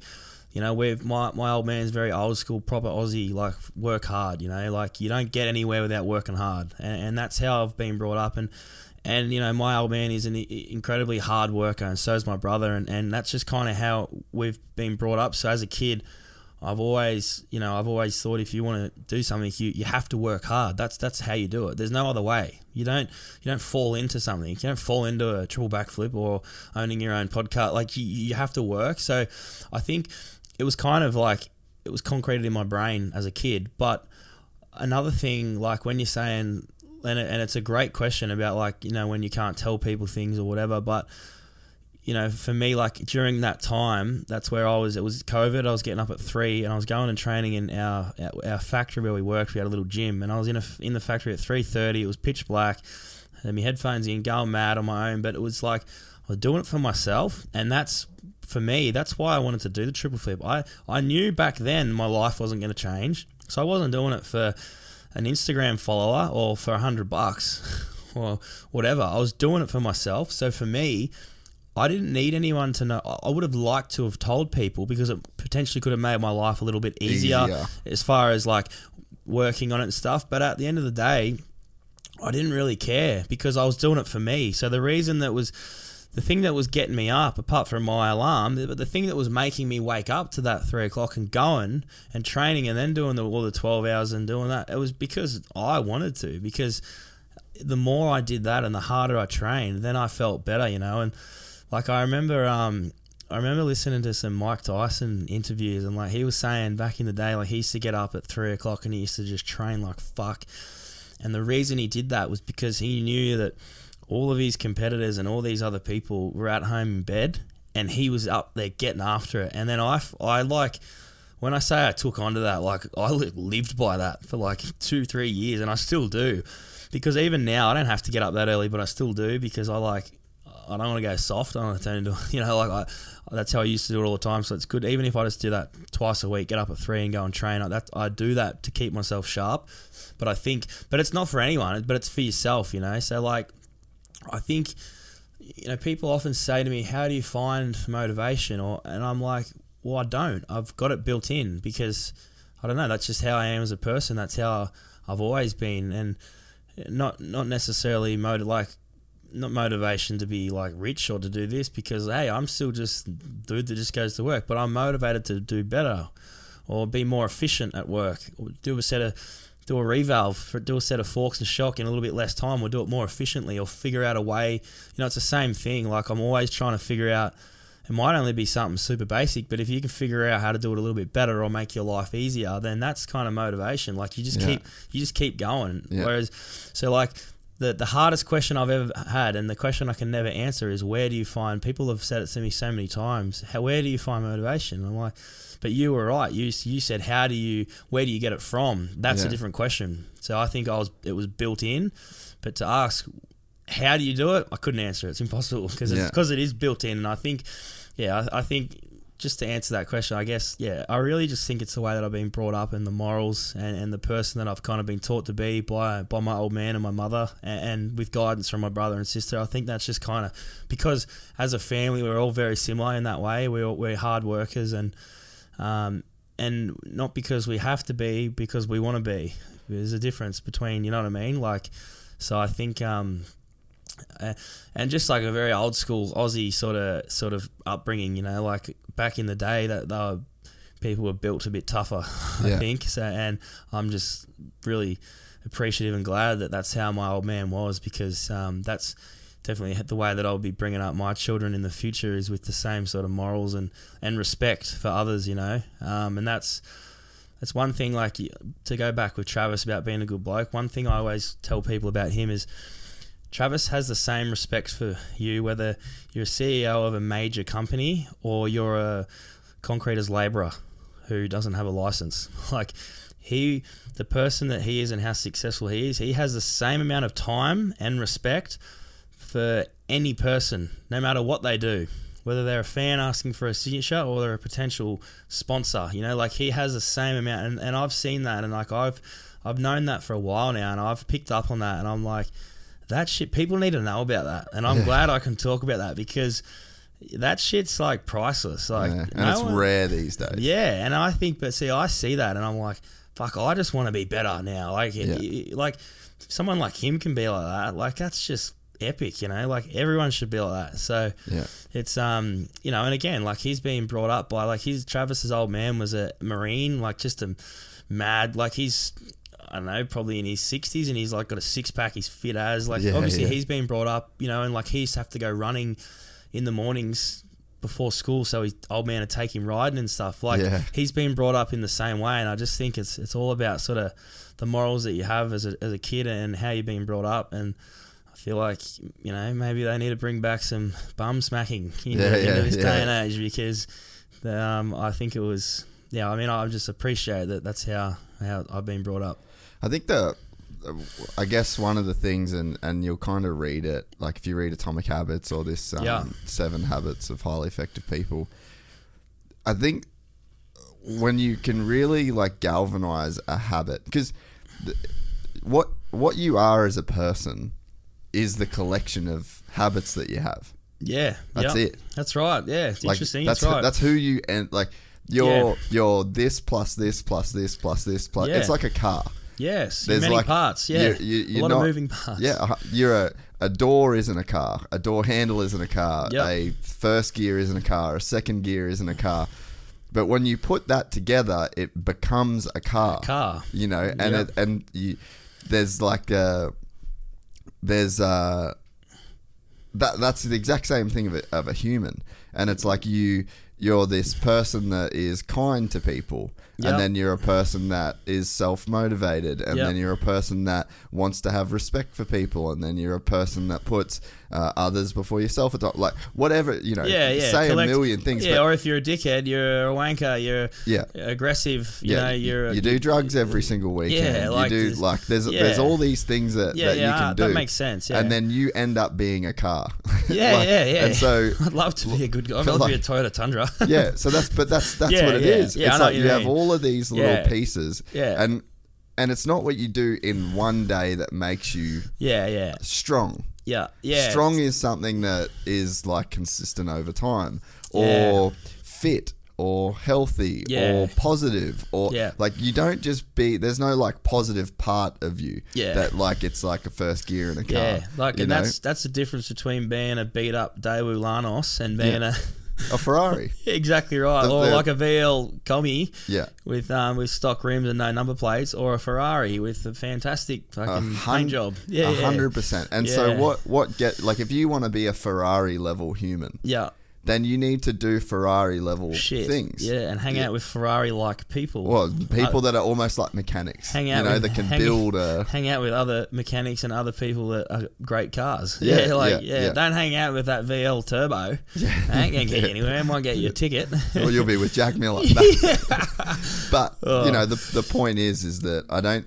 I, I don't know that people look at themselves in that way, and like, and another thing that's cool in that that book about habits is like the person that you are right now Yeah. is a result of the habits that you've had for the last few years. Yeah. So if you're overweight, or if you're unhealthy, or if you've- yeah. got a drug addiction, or if you're you an haven't been looking after alcoholic, or yeah. then you actually have habits. Yeah. And they lead to like Yeah, those kind of results. Because all those things you mentioned, being overweight um, or being addicted to drugs or whatever, that doesn't happen overnight. No, That- no, that- that's that- not one thing you do. yeah, do. that that happens over a period of time. Because to become addicted to something, it's got to be longer than a couple of months. Like to Yeah. say you're addicted to heroin. Yeah, yeah, that's a, it's a process. Yeah, or, or if you're severely overweight, you didn't go and have a hamburger. and One then, hamburger and then the and next yeah, day you woke up and you're like, I'm I'm fat. Like, yeah, yeah. it's a it's a, staying consistent at doing the wrong thing for Yeah. a fair bit of time, and then you look at yourself and you know, fuck, I've let myself go. Like that's Yeah. it's a habit of Yeah. of not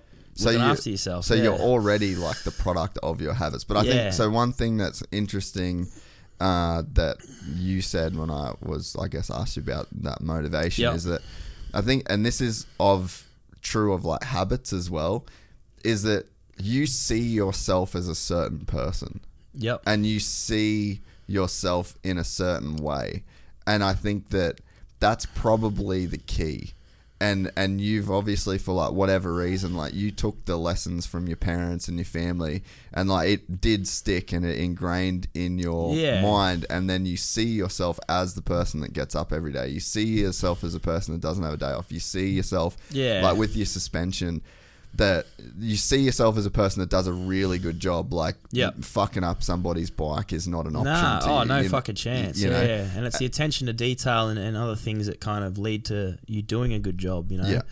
But there's, and, and I think there's like a certain level of joy that can be extracted in oh, that. Oh, yeah, absolutely. And it's like, the and and I feel the same. Like the podcast for me, like I mean, you can ask Griff. He's been at the at the receiving end of uh, some fucking frustration on my end when something hasn't been done like Yeah. properly. Yeah. and that nothing's gonna happen. Ne- like really bad is gonna happen by like not doing one thing wrong. Yeah. But in my mind, I'm like, no, that's Yeah. not okay. Like, you don't. We don't want to be like that. and yeah. it's because I see myself as a person. So, Yeah. like for example, it's like we missed one camera wasn't turned on all the way properly. Like we still got the whole back and forth of the Yeah. show, but we didn't have this one solid recording Yeah. of like one camera for the entire time. Big no no for me. Yeah. Didn't matter. The show went Yeah, out. but Everything's s- fine. But that's that one thing. So like, You don't want to make that a habit of like, oh, it's okay, and then that could, if that, like, no, that shit can't happen. So well, you what double happens check. if what know, happens if one day Red Bull calls Yeah. and they're like, oh. We love this thing that this guy said at this point in time. Is there any way that you can send us that footage with just just his face and just that thirty? Se- oh no, sorry, the camera was switched over me, and then we right, didn't. yeah. So it's like, even if it doesn't matter now, Yeah, it will- maybe yeah. it will matter, and it's a certain. But I guess it comes back to like it's a certain way I like see myself. Like Yeah, I see myself as the person that can answer that phone call Yeah, and yeah. deliver on.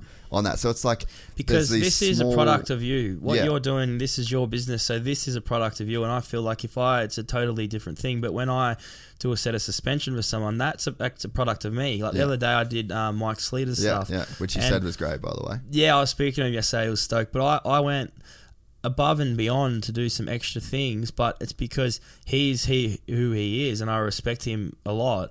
And at the end of the day, like It that's a product of you. yeah, and Yeah. and like it's the same as this. Like you, it's a product of who you are, basically. So you're not going to give out something that's half of your Yeah. half of what you can do. Like you're giving them everything that you got. So And then inside of that, so there's like that outward facing thing, which is like if Red Bull calls or if someone calls and they want this there, I've I can deliver the way Yep. that I want to. But then I've also learned in the years and years and years of doing not just the podcast, but just like filming in general is like attention to detail and like doing something properly. There's a level of fulfillment in that oh yeah, and it makes me feel good. Yes. So like the things that feel good to me aren't the like big outward facing things with the podcast like how many downloads it gets or how much money it makes like those things are very important They're and great, they matter yeah. and I put a lot of effort into those things. yeah. But those things can go up and they can go down and there's external Yeah. factors that can act on those things which Yeah. if I let those things if I if I tied my mood, my fulfillment, my Yeah. happiness to those things, You'd be like a roller coaster. yeah, exactly. They're subject to like this outside influence that I can't control. Exactly but what right. I can control is doing a fucking good job. Yeah, and the production only level. stuff that we Yeah. see internally, you know. Yeah, yeah. And then and then through the roller coasters, through the ups and downs, I don't let it. I don't let the lows fuck with me too much because then I'm like, well, who cares? Like, we can still make this better. We can still do this better. We can still have a figure out a way to get it done Yeah. faster. We can figure out a way to do more shows. Like, there's that big thing in the middle doesn't change for you, and Yeah. and that's what like I I just can see that in you, and I think that it that's what comes with. Like you said, doing things for yourself, doing things Yeah. for the right reason, and just doing things for their own sake well, sure, and then yeah. getting fulfillment out, of, it. those yeah, things. I, I totally agree, mate. And I think one thing I'd like to touch on as well is like, you know how you're saying like with the lows and stuff. Honestly, as I've gotten older and probably more experienced in in life, I guess, um, I feel like it's only healthy on your journey to have those lows You have to, because, and I say this to people all the time because I always stay really positive when I have bad shit happen. Like, but it doesn't matter what's happened. At the time, it might not make sense, but I guarantee you, a short time after that, you can take a positive from that situation, no matter what it is. There's always something. I might be very optimistic in the way I think about that, but I can fucking always draw a positive out of a shit situation. Like it could be horrible, but and as I said, I, I'm not. I'm no one special. I'm not going to know that straight away. I, I could be Six months down the road I could be you I could be spewing. I could be like steam coming out my ears, like pissed off. You know, really stewing on it and thinking about it. But then it will work out. Like even for instance, I'll give you a good example. When I broke my femur at the start of the year, I was obviously I was really disappointed. Not only was I in pain, I was not making any money. My dreams of doing this triple on tour off this crazy ramp have all gone out. But then at the time, I was like, this is shit. But what that did for me was that was a sign from someone saying, fuck that ramp off. That thing's too dangerous. You crash on that, you might die. And what that did was it made me go back to the drawing board and it made me figure out I can do this off a ramp half the size with half as much risk, but do the same thing. And then it's taught me so much more stuff. So at the time, I didn't know that. But then you fast forward six months of fucking whatever, pain and hobbling around. But now I'm like, I'm glad that happened. I am. I would have liked people to see it because of the wow factor, because of the height, but I'm fucking. I'm not going to say I'm stoked it happened, but I'm actually very happy that it happened. Like maybe a broken wrist might have been better, but if I broke, Yeah, but yeah, if I broke my wrist, I would have gone straight back back. Yeah. yeah. and and it wasn't even my decision to pull that ramp, like to cancel it, because I was still in in the head. I was still mental. I was like, let's fucking do it. But it was Nitro and that. But I'm glad it went like it did because yeah, to fast forward a little bit of time, and here we are on a, on the podcast talking about landing a triple flip on on whatever. So it's like you can always, yeah. I think the the ups the ups are great and the lows are, are not great, but it's what you do about the lows. If you can learn something from the low, the low points, or the you know the disappointing times, if you can learn something from it months, years down the track, then you've won at the end of the day. Fuck, fuck the low. You've won because you figured out how to either prevent that from happening again or how to be, become more switched on and how to deal with the situation or, or whatever. Or you learn how to build a smaller ramp and do a triple flip, whatever you get out of it, that's what's important, I think. So that's Yeah. something, and it's taken me a little bit to kind of understand, not to understand, but how to Well, you've How it's to like do that. lived experience though. Like you've, Yeah. been, you've been through it enough times now to know that the Yeah. next time something shit happens, that Yeah. you're like, ah, yeah, I just got to wait six months. Yeah, and you just know that something, but you've got to keep positive, I think, and, and you've got to keep pushing forward. And then that six months will come around, and then you'll figure something out. But if you're just like fuck this, and you're Yeah. sitting on the home, uh, sitting on the couch, at home, not doing anything or whatever. But like, I feel like if you, I think you know, staying positive is like so important, and that's another thing that I've really, I've always tried to stay positive, you know, and, and stuff. But like in the last couple of years, I've really doubled down on yeah, it. and that was why that was the reason I bought that zero negativity book from Yeah. Ant Middleton, and that was that's the name is what drew me to it. I didn't I knew kind of who he was, but not much. But the name, I was at the bookstore at Pac Fair, and I'm like, I'm buying that. Yeah, yeah. Give me ten of them. Yeah. But and you know because I had the femur broken and all that, that's why I bought it. And then that reading that book actually taught me a bit too. Um, but like I think it's it, couldn't go on. I could go on all day about how important I think it is, but I think if if anyone gets anything out of this podcast, if you've listened this long, if you can try to stay positive in a bad situation, it's going to get you so much further. And another thing I'll say, if anyone is having a shit go at it, like having a bad injury or got fired or whatever, hey, reach out to me. Send me a message on Instagram. I'll reply to you. I'll tell you. I might not know. I might not have been through what you've been through, or it could be something so much worse. But at least I can have a chat to you, and I can go, "Fuck, like, I don't know. I'll try doing this, maybe, do you know, or whatever. Or even if I have zero advice, zero, at least we can have a chat. So, yeah, anyone, fucking feel free, hit me up because I like talking to people, and and if I can help one person, then I'll be stoked, and that's and that's serious, like hundred percent. Well, mate, you sent a message back whenever about getting something out of the podcast. I've now gotten something out of Fucking you for like three three hours Yeah. plus now. I, re- out, I yeah. really appreciate you coming. No, on, no, mate, I appreciate it. Like I've been a, a very close follower of of your podcast and and you know your team and stuff for the last I don't know, it's been a while now, years. So. Um, I haven't listened to all of them, but I've fucking had a pretty good crack. I've listened to a lot of them, man. Like Yeah. a lot of them, yeah. So, um, no, I appreciate that, and um, hopefully, yeah, hopefully some people have kind of got to know me uh, on more of a personal level, opposed to just a dude with a helmet on. So, um, yeah, and it'd be cool to get some feedback from people and everything. But no, I really Oh, appreciate. Yeah, I really appreciate being on. It's uh, it's it's awesome, and just uh, I look forward to what's next. Well, man, honestly, like these are the ones that I just enjoy so much. Yeah. like, you know, I feel Yep. like that.